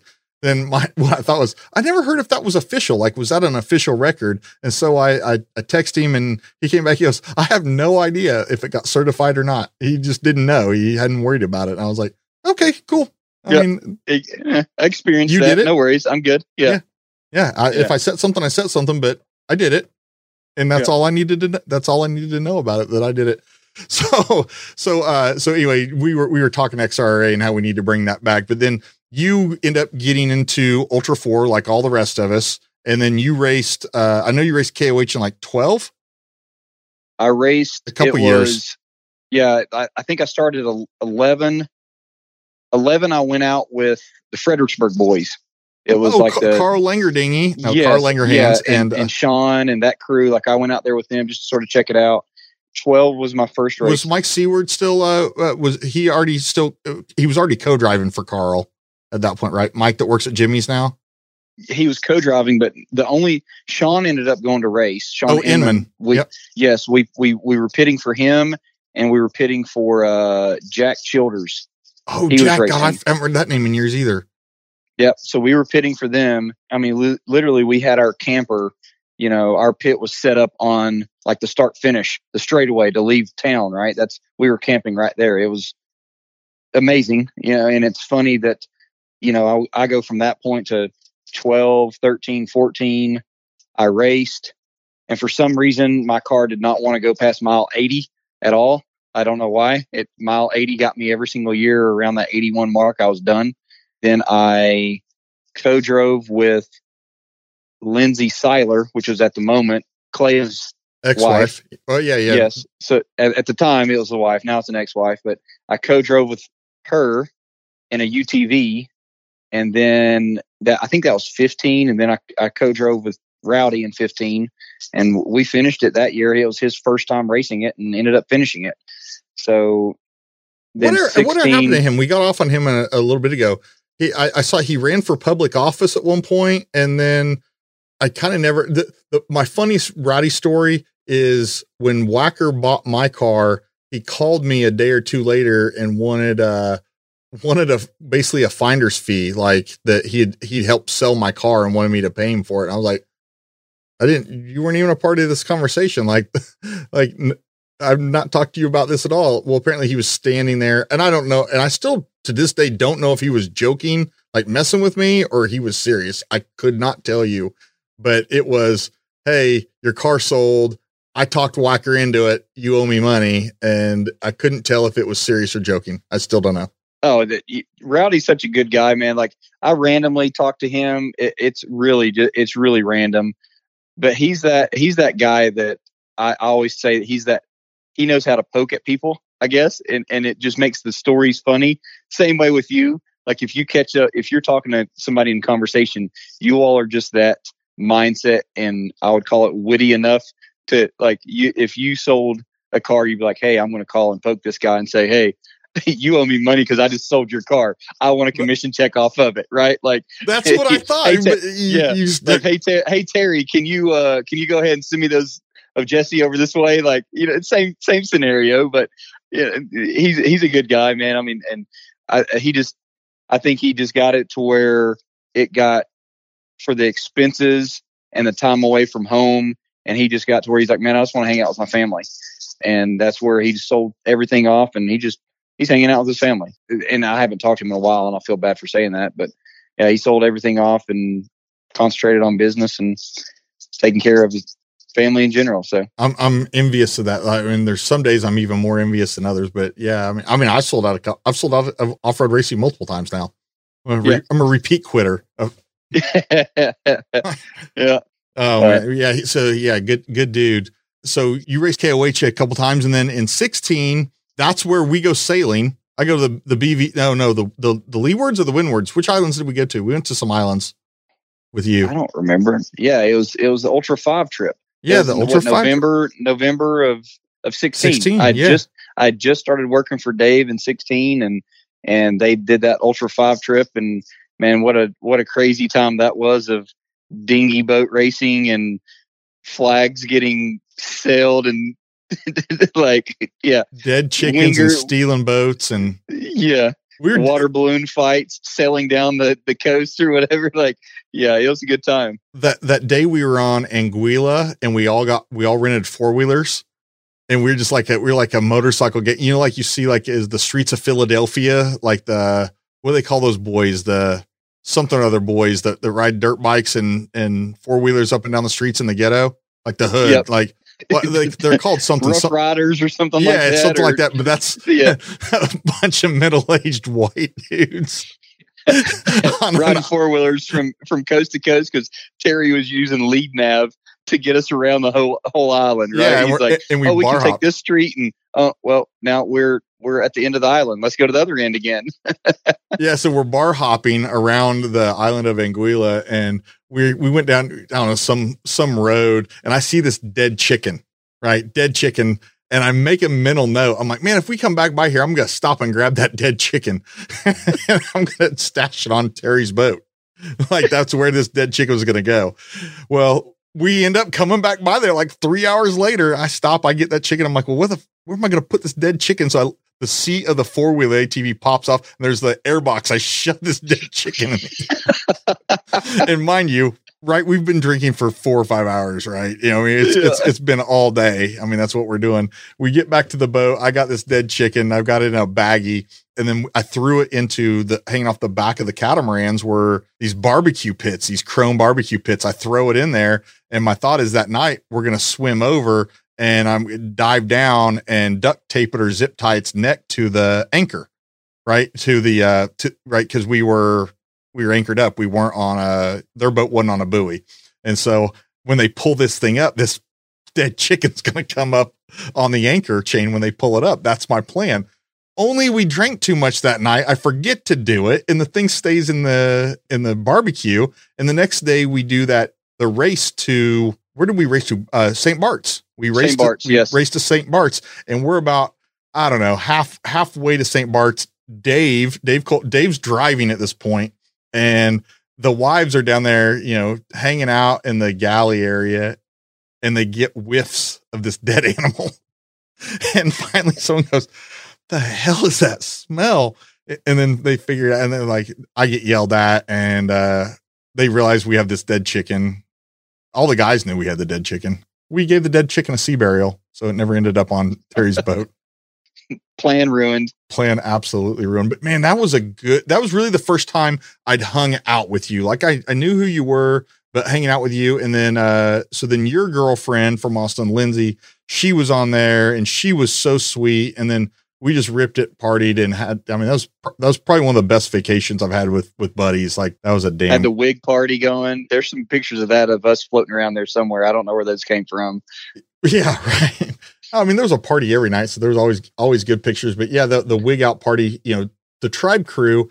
Adam Shearer. Well, I think it's mostly Clarissa. I feel like she's the planner, so she carries around the the, the bags of wigs, and they get pulled out at the beach or well anywhere, and they'll have that night where what do we do? We we wig out.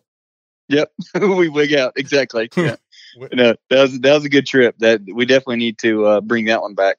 Well, we've done so. it a couple times since, but it just never matched up to that first one. You know, one year the water was real cold. The next year there'd been a hurricane had gone through there and really muddied everything up.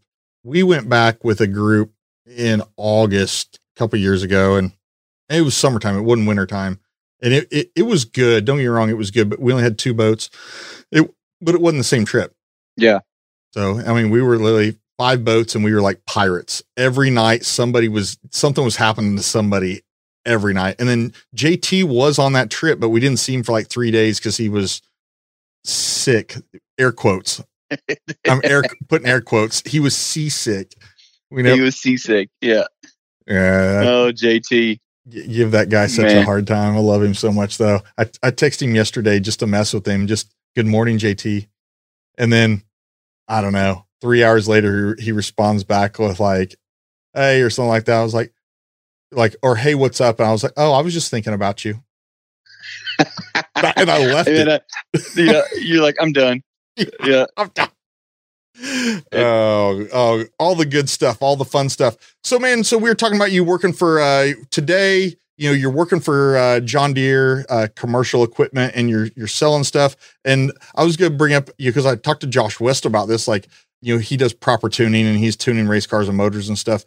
And John Deere has been on the forefront of locking down all of their proprietary, like all their. If it's electrical, it's proprietary and so it's really hard to diagnose. It's really hard to get them worked on. You got to haul them in. Tell me about that. Give, give us the insider scoop on where you're at on that. Cause obviously, I mean, you're an employee, so you're going to give me the. No, that's on the ag side, right? Yeah, ag side. So my question is, do they so do I'm, the same for I'm commercial? Con- the no, construction, I, I, the construction side.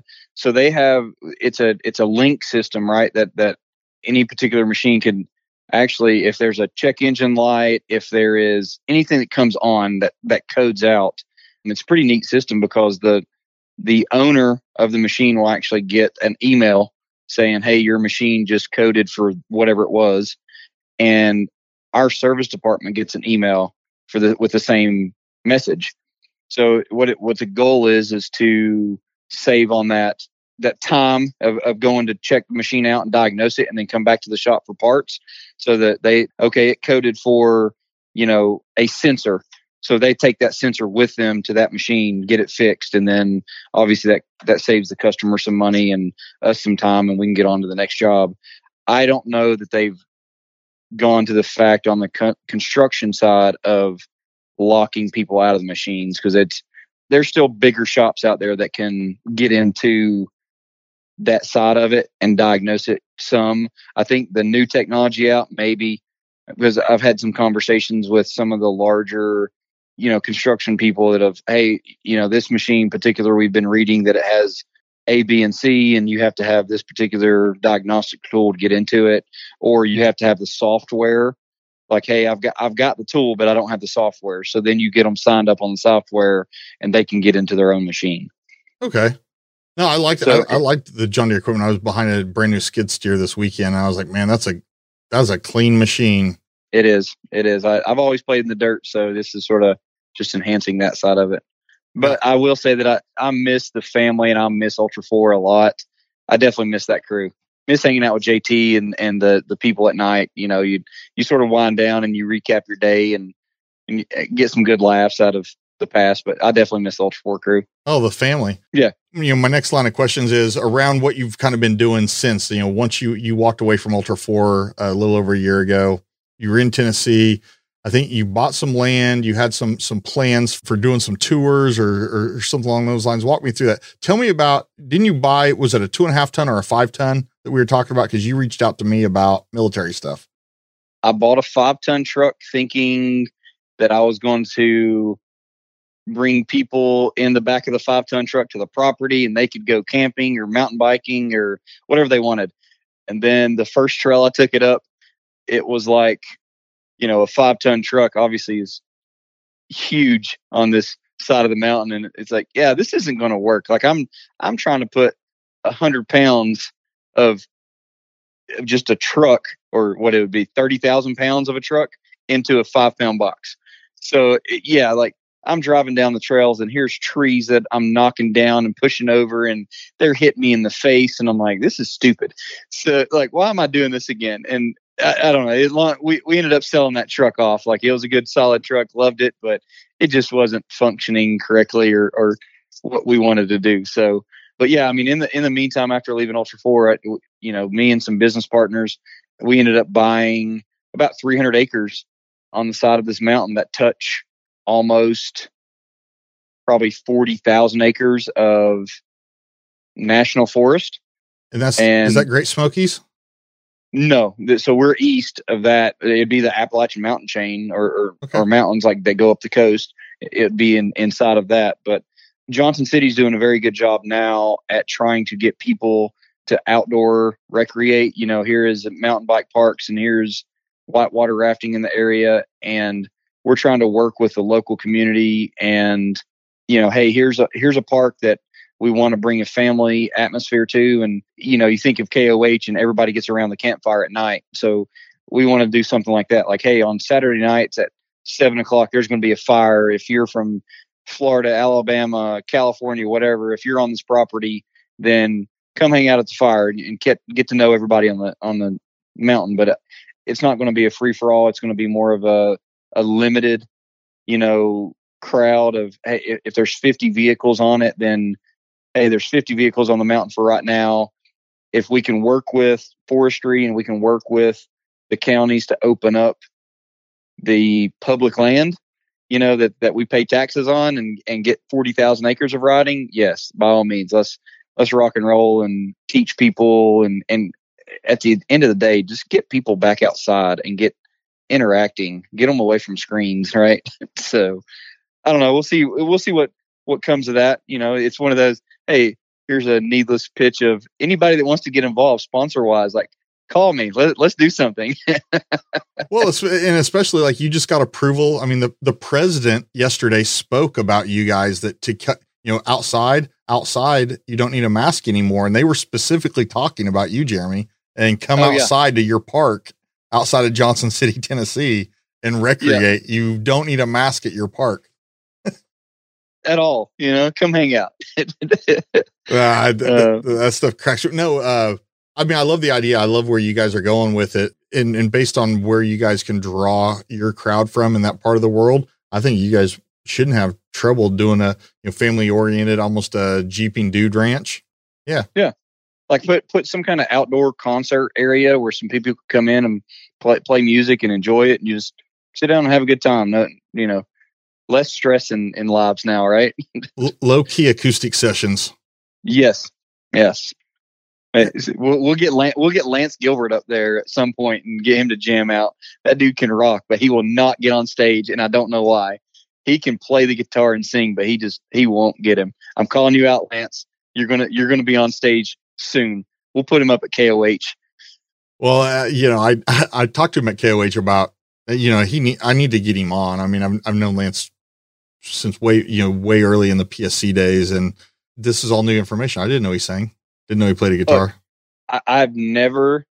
If you sit down and talk to one person about music, bands, their original roots, like he is a machine. Like, oh, Pearl Jam. Oh yeah, Pearl Jam came from Soundgarden and Temple the Dog and blah blah blah. And he goes back to their like ten years old. Like he knows all of that music music genre. Like I'm like, how do you know this? He goes, uh, I like music. Okay.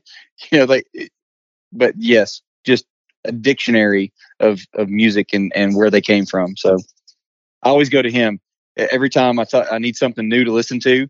I go to him and say, Hey, you know, like, what do you got new for me? And he'll shoot me some, some new bands and, and new stuff to listen to. Well, and since you got away from Ultra Four, you haven't stopped wheeling. You've got a you've got a pretty sweet really sweet ass J10 truck that military. Talk to me about that thing. Rooftop tent. I ended up so I committed to Adam Shear and, and Clarissa called me randomly one night and Adam called me, sent me a picture at the same time of, hey man, I just signed up for the Red Clay Rally.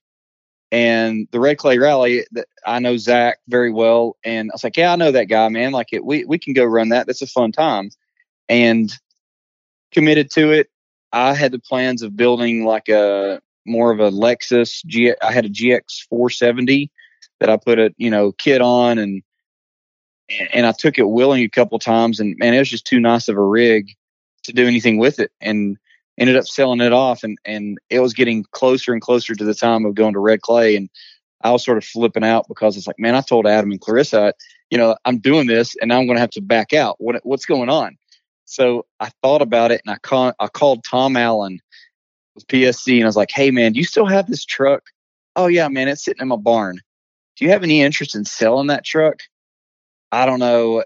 Maybe let me call you back. And he called me back and we, I went down and drove it and we worked a deal out and I brought it back up here and did, you know, basically just a nut and bolt check on it and change fluids. And we built a rack back here uh, in the back of the shop and BFE, area BFE tents, Lucero.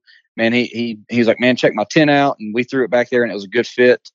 And we went and ran the Red Clay Rally, and and we used Adam and I. We we sat up here the night before and had all the GPS download, and it's like, are are we taking this serious? Like, are we really going to do this time, distance, speed, and and calculate all this? And we're like, nah, we'll just we'll just run the GPS. We don't care if we want to stop and eat somewhere by the side of the road. We're just going to stop and eat or whatever we want to do. It's just going to be a good time.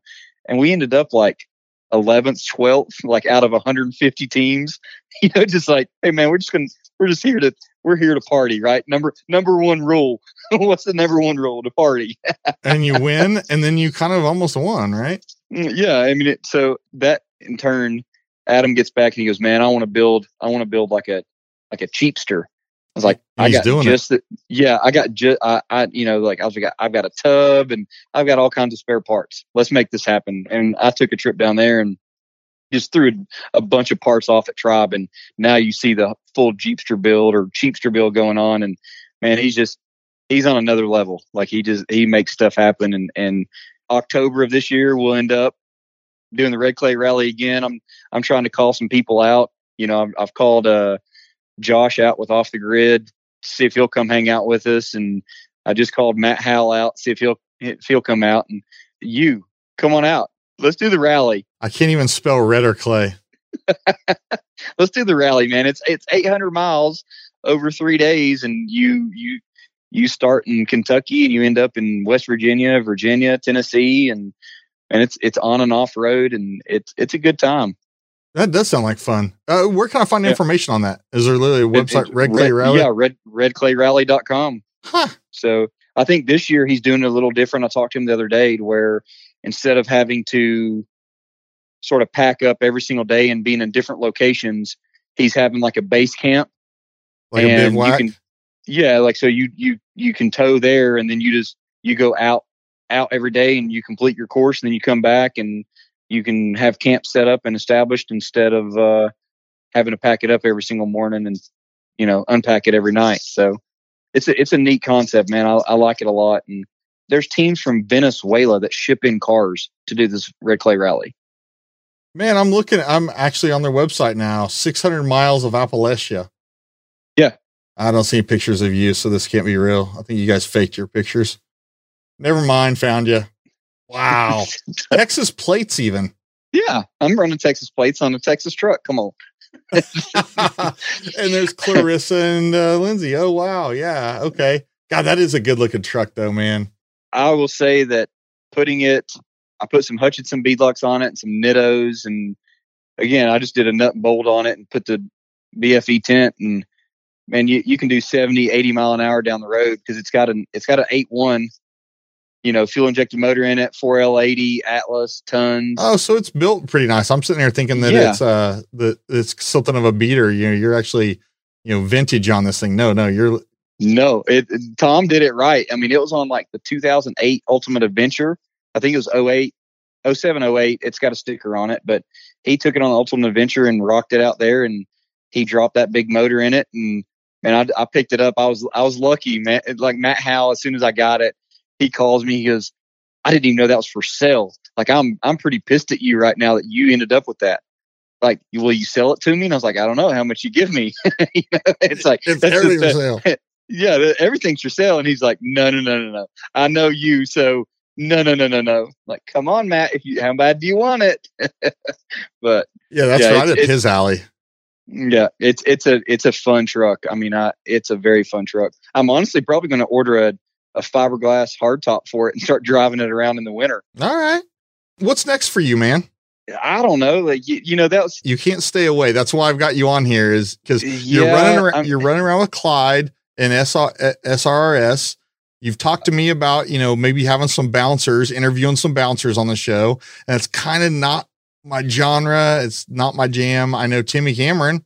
Tim, uh, that he, that's the guy I know outside of that, I don't. I, maybe I need to get a guest host that knows that world and then has those guys on and they can be, you know, talent tanked bouncers. I, I don't, I don't know what that looks like, but uh, you asked me about it. I'm sure you've heard Bobby Tanner. Oh yeah, I've met you Bobby know, Tanner. Yeah, yeah, yeah. So I mean that that's that side of it, and you know it's it's funny whenever you called and asked about this, like I, I went all the way back to the Tellico days, like whenever Tellico was open and you could go down there. And I remember there was a, what I would call a bouncer now was there was a guy named Bud. And that's the only reason why I just remember him, Bud, but he had the Rockwells on 54s and man, he just didn't care. He was just this older dude. And, and that's where I said that's where rock bouncing started was with Bud at Tellico. And then obviously you get into Timmy doing the Fat Girl Willie and you know Mad Ram Eleven, Cole Shirley. You know it takes off from there, and then you you throw into the some of the crazy Cole Works design buggies that just you know the the, the time on those and I I don't know like some of that stuff's crazy. And then Adam Woodley. Can't yeah, forget Adam, Adam Woodley in that conversation. Oh man, yeah, like that. Dude, again, an, another mind of his own, and and I I literally remember seeing that blower buggy and he was driving it. And I think Stan Haines was with him. I was like, dude, this is just a work of art.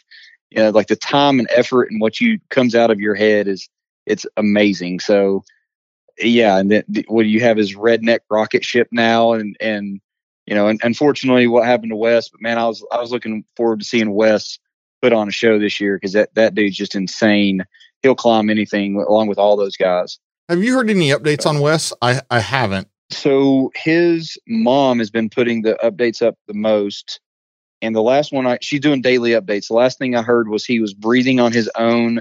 They're still changing out dressings and stuff, but he's doing a lot better. I mean, he is he's obviously he's conscious, and they said that that she the last update was he gets aggravated whenever they start moving him around a little bit, but you know it, it, he's doing he's doing a lot better. Yes. Okay, that's damn good to hear. Uh, yeah. Such a such you know just a heartbreaker to, to have seen that happen. Yep. Man. Yeah. But I mean, uh, future wise, I don't know. Like I got to race in the Baja 1000 this past year with JT. I was navigating for him, right? And Pat Sims truck, man, that that whole that that Wilson crew, Tim Wilson, Jeff, and all those guys, they they took care of us, and I would definitely do that again. Go back to the JT, mill, right? Like, yeah, I, I, would I would go back to that that right seat and and go racing, you know, the WFO crew. You know, I, I put on your list that I would like to to get in the driver's seat and go race some bucket list races. But the more I thought about it, man, I, like going back to the family side, like I'd rather get in a in a trail rig and get a big group of people together and once a year, like just go wheel somewhere. If it's Hot Springs, Arkansas, if it's wherever, like take big trips like that. And just go hang out and and relax because we, you know, all of us work so hard during the day that you know you take you throw racing in on top of that and that's that's even more stressful sometimes that, than just general day to day you know lay it down and and absolutely. I think i'd go back to, to trail riding and and hanging out in the woods with friends. Leaf looking yeah yes, exactly leaf yeah. looking yeah man the the racing kind of yeah, i was never a crawler i've gone you know gone wheeling in clayton and gone you know green acres and you know to disney and I've gone trail riding, you know, wolf caves and some of the stuff here around Texas. I've done it. It is not my thing. Like I just have no, no interest. Like I get there now, my friends are there and we're drinking beer. Yeah, man, I no other place in the world I'd rather be. But yeah, but if we're gonna do this, like, why don't we do it at a lake on a boat? You know, and, and, why not rotate? You know, why not why not rotate it? It's hey, let's let's go let's go sailing or go to the you know Virgin Islands during the winter and you know, just come spring, let's go wheeling somewhere. And then, yeah, let, like, let's hit Gene, let's grandfather Tom, let's go see Gene and Havasu. You know, like, let's go out there on the lake. Why not? You know, it's something we need to figure, figure it out though. But yeah, I, I don't know. It seems like you, I know you, you, guys, you and Lindsay don't have kids, but you know, my kids are, you know, it's every other weekend is a baseball tournament. And then we've got horses. My daughter got stepped on by her horse last night the first time ever. Stepped right on her foot and she's 10 years old. First time. It was bad, but then this morning it was arguments about wearing tennis shoes to school because of how bad her foot hurt. It was swollen. Oh wow! Little kid story. We talked about horses earlier, but sorry I had to get that in there. But that's where we're at. Yeah. It's just it's hard. You know, my, Tiffany, you know my wife. Uh, it's hard to get away for any time when you don't have. They're not old enough to be you know self sufficient, but they're old enough that nobody wants to take them in. yeah, uh, kids, they ruin everything, right? yeah, uh, they're, they're, totally worth it. But then you know, so we've got a yeah. we've got a few more years before we get you know a lot of freedom. But anyway, off that subject, off that subject. I don't, don't want to run them in the ground. All right, man. As we close this out, I've got a question for you. Send it. What are your three favorite songs? Oh man. I heard this. You you asked Goodby this, and I was like, man, I'm going to get ready for this, and I completely forgot about it. I don't know that like, man, I'm pretty pretty random on music because of Lance. I don't know that I have songs and necessarily like Austin. I will say open my eyes a lot because you could go see bands whenever you wanted to for twenty bucks down there, right? And still can, and amazing, yeah, amazing folks. Yeah. So I, I would lean towards like more bands in general. Like in my playlist right now, I'm on like if I need something to get beat, you know, like beat me up a little bit and get energized, then um, I'm probably going to go towards like Incubus. I just like oh, I wow. like a lot of their songs. If I'm sort of mellow, I went and saw a band in in Asheville, North Carolina. Like it, they're called Mountjoy. I don't know why, but I just just their whole two three albums of theirs love them. And then there's a band out of Austin that is called the Wheeler Brothers. They're not a band anymore. Like they they actually went into construction side and but the Wheeler Brothers, I, I like them a lot. Growing up, it was always Pearl Jam, and you, you know that side of it. I never got into rap a lot. I just I just wasn't there. Texas country, sign me up. Like the Bob Schneider's that not necessarily Texas country, but he's just that that Texas guy. And give me some Sturgill Simpson, you know that uh, that side. Yes, I'm good with that. Yeah, I'm cu- currently I'm on a. There's a girl. I, I think I want to say she's out of maybe Stephenville, Texas, somewhere in that part of the world. You know, like and if it is Stephenville, I'm right. I think that's the where she went to school at. But you know, that's where like Ty Murray, where his ranch is. You know, Ty Murray was married to Jewel. This yep. girl's name is Kat Hasty, K A T Hasty, H A S T Y, and I caught wind of her maybe a week ago ish on on Amazon Music. It it showed her music to me. I'm listening. I'm like, and this is pretty good. Some of her songs are, you know, guy hate songs, you know, similar to uh, like Taylor Swift. I, you know, uh, Taylor's or like guy. So some of them I'm like, yeah, I'm out on this, but I like her voice and I like, you know, she's got good good beat and tone. But then I read an interview because I'm like, okay, who's this? Who is this girl? And and one of her interviews, uh, she basically says, if you guys knew who a lot of my songs are about, the guy that it's about, you guys would make fun of me and never listen to it again. I I'm an idiot. This guy, he's not song worthy, and I wrote all these songs and now they're good. And so I wow, I found that to be funny that you know she wrote a bunch of songs to help get her through bad times, and then turns out everyone kind of likes them because they can associate with them. But that's not why I listen. I just think she has a, a really good voice and she's had some fun stuff. But uh, okay, so yeah. so we, let's go back. I, I don't uh, know. I mean, it's it's it's one of the like I grew up and and I mean we were everywhere on songs. Like Goodby said, it just depended on where you're at and what you're doing and in the in the uh, middle yeah. place where you're at mentally. Like if you're well, he he says he doesn't listen to it while he's driving down the road. I I bounce back and forth between like I listen to podcast in the morning, like news stuff, financial stuff, or business stuff. I listen to something along those lines, and then my commute's long enough that when that ends, this the, there's a couple shows I listen to. They're all in like about the 30 to 40 minute range, and then I got another 20 minutes, so I kind of music out for that last 20. But then coming home, I'm either on the phone with guys like you or Goodby, or I'm I'm talking to people or business meetings. I, I will talk on the phone all the way home. But if I'm not, then I'll turn it on and it's on Texas country. That's it. And yeah. and that allows me to, nine the ranch. so that came right. That came up right on, on, Facebook the other day. Who where was that sticker at? Somebody stick somebody stickered a door somewhere. Oh, it was the Rufus Racing Crew. It was at the Rufus Grill. It was this all the stickers on the door, and one of the stickers on the door was 94 or 5 the ranch. And I'm like, yeah. I have the app. I have that app in my phone because for the longest time, well, in Houston, granted it is Texas, we didn't have Texas music on the radio. Well, now we have our it's on the HD channels. So the country station has HD one and HD two and HD three. So it's on the HD three of both of the country channels.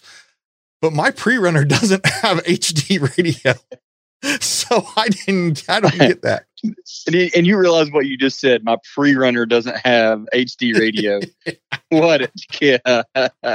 Uh, my free runner. Yeah. yeah oh well, uh, you have such a hard life, right? Dude, I did buy a commuter. I have a commuter car right now, but uh, it, but no, I I was commute. I would drive that thing 100 miles a day round trip, and that freaking truck is still on 40 inch nittos, six two liter, all the travel. There's nothing funner than that thing in process. I call it processing traffic. It's five, you know, five lanes wide of traffic, and you just processes it. You just process as fast as you know. Everyone's rolling. I mean, the, yeah, it, the speed limit's 65, but I mean that's a that's an idea. That's a that's a yeah.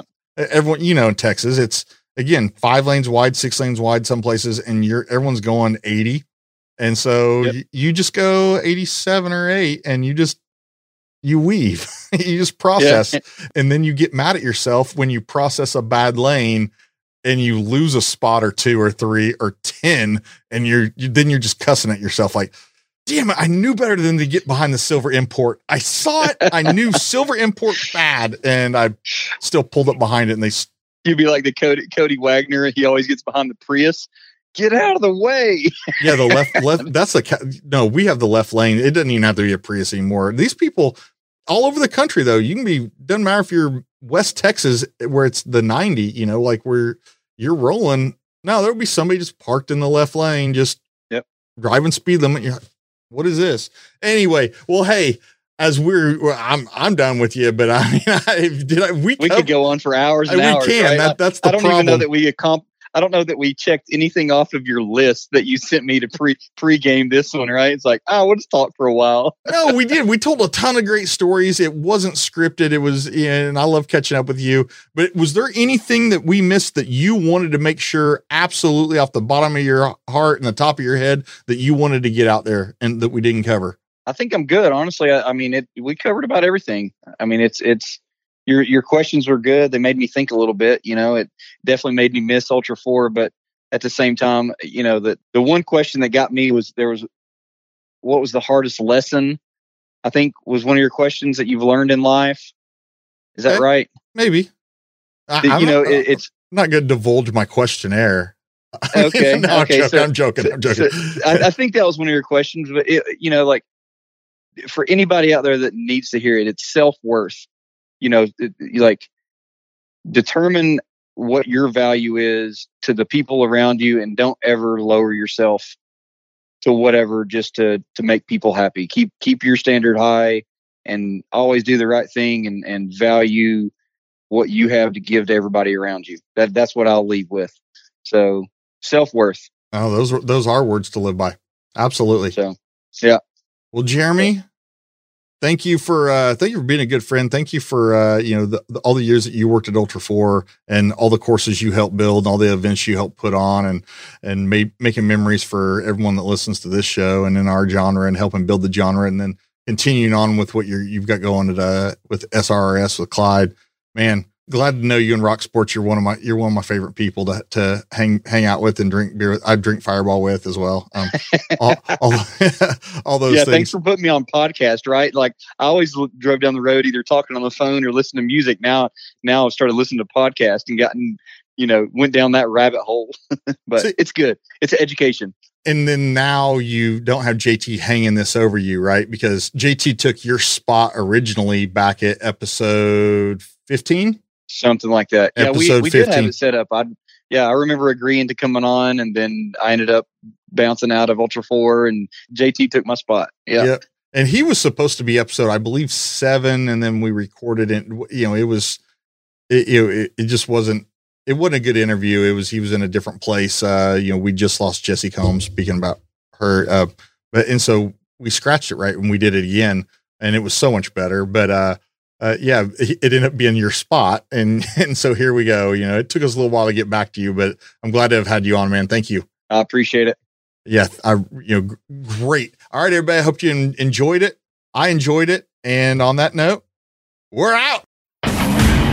Thank you for listening and taking a dive into the Talent Tank. Please like and subscribe on Instagram at the Talent Tank or our website, thetalenttank.com.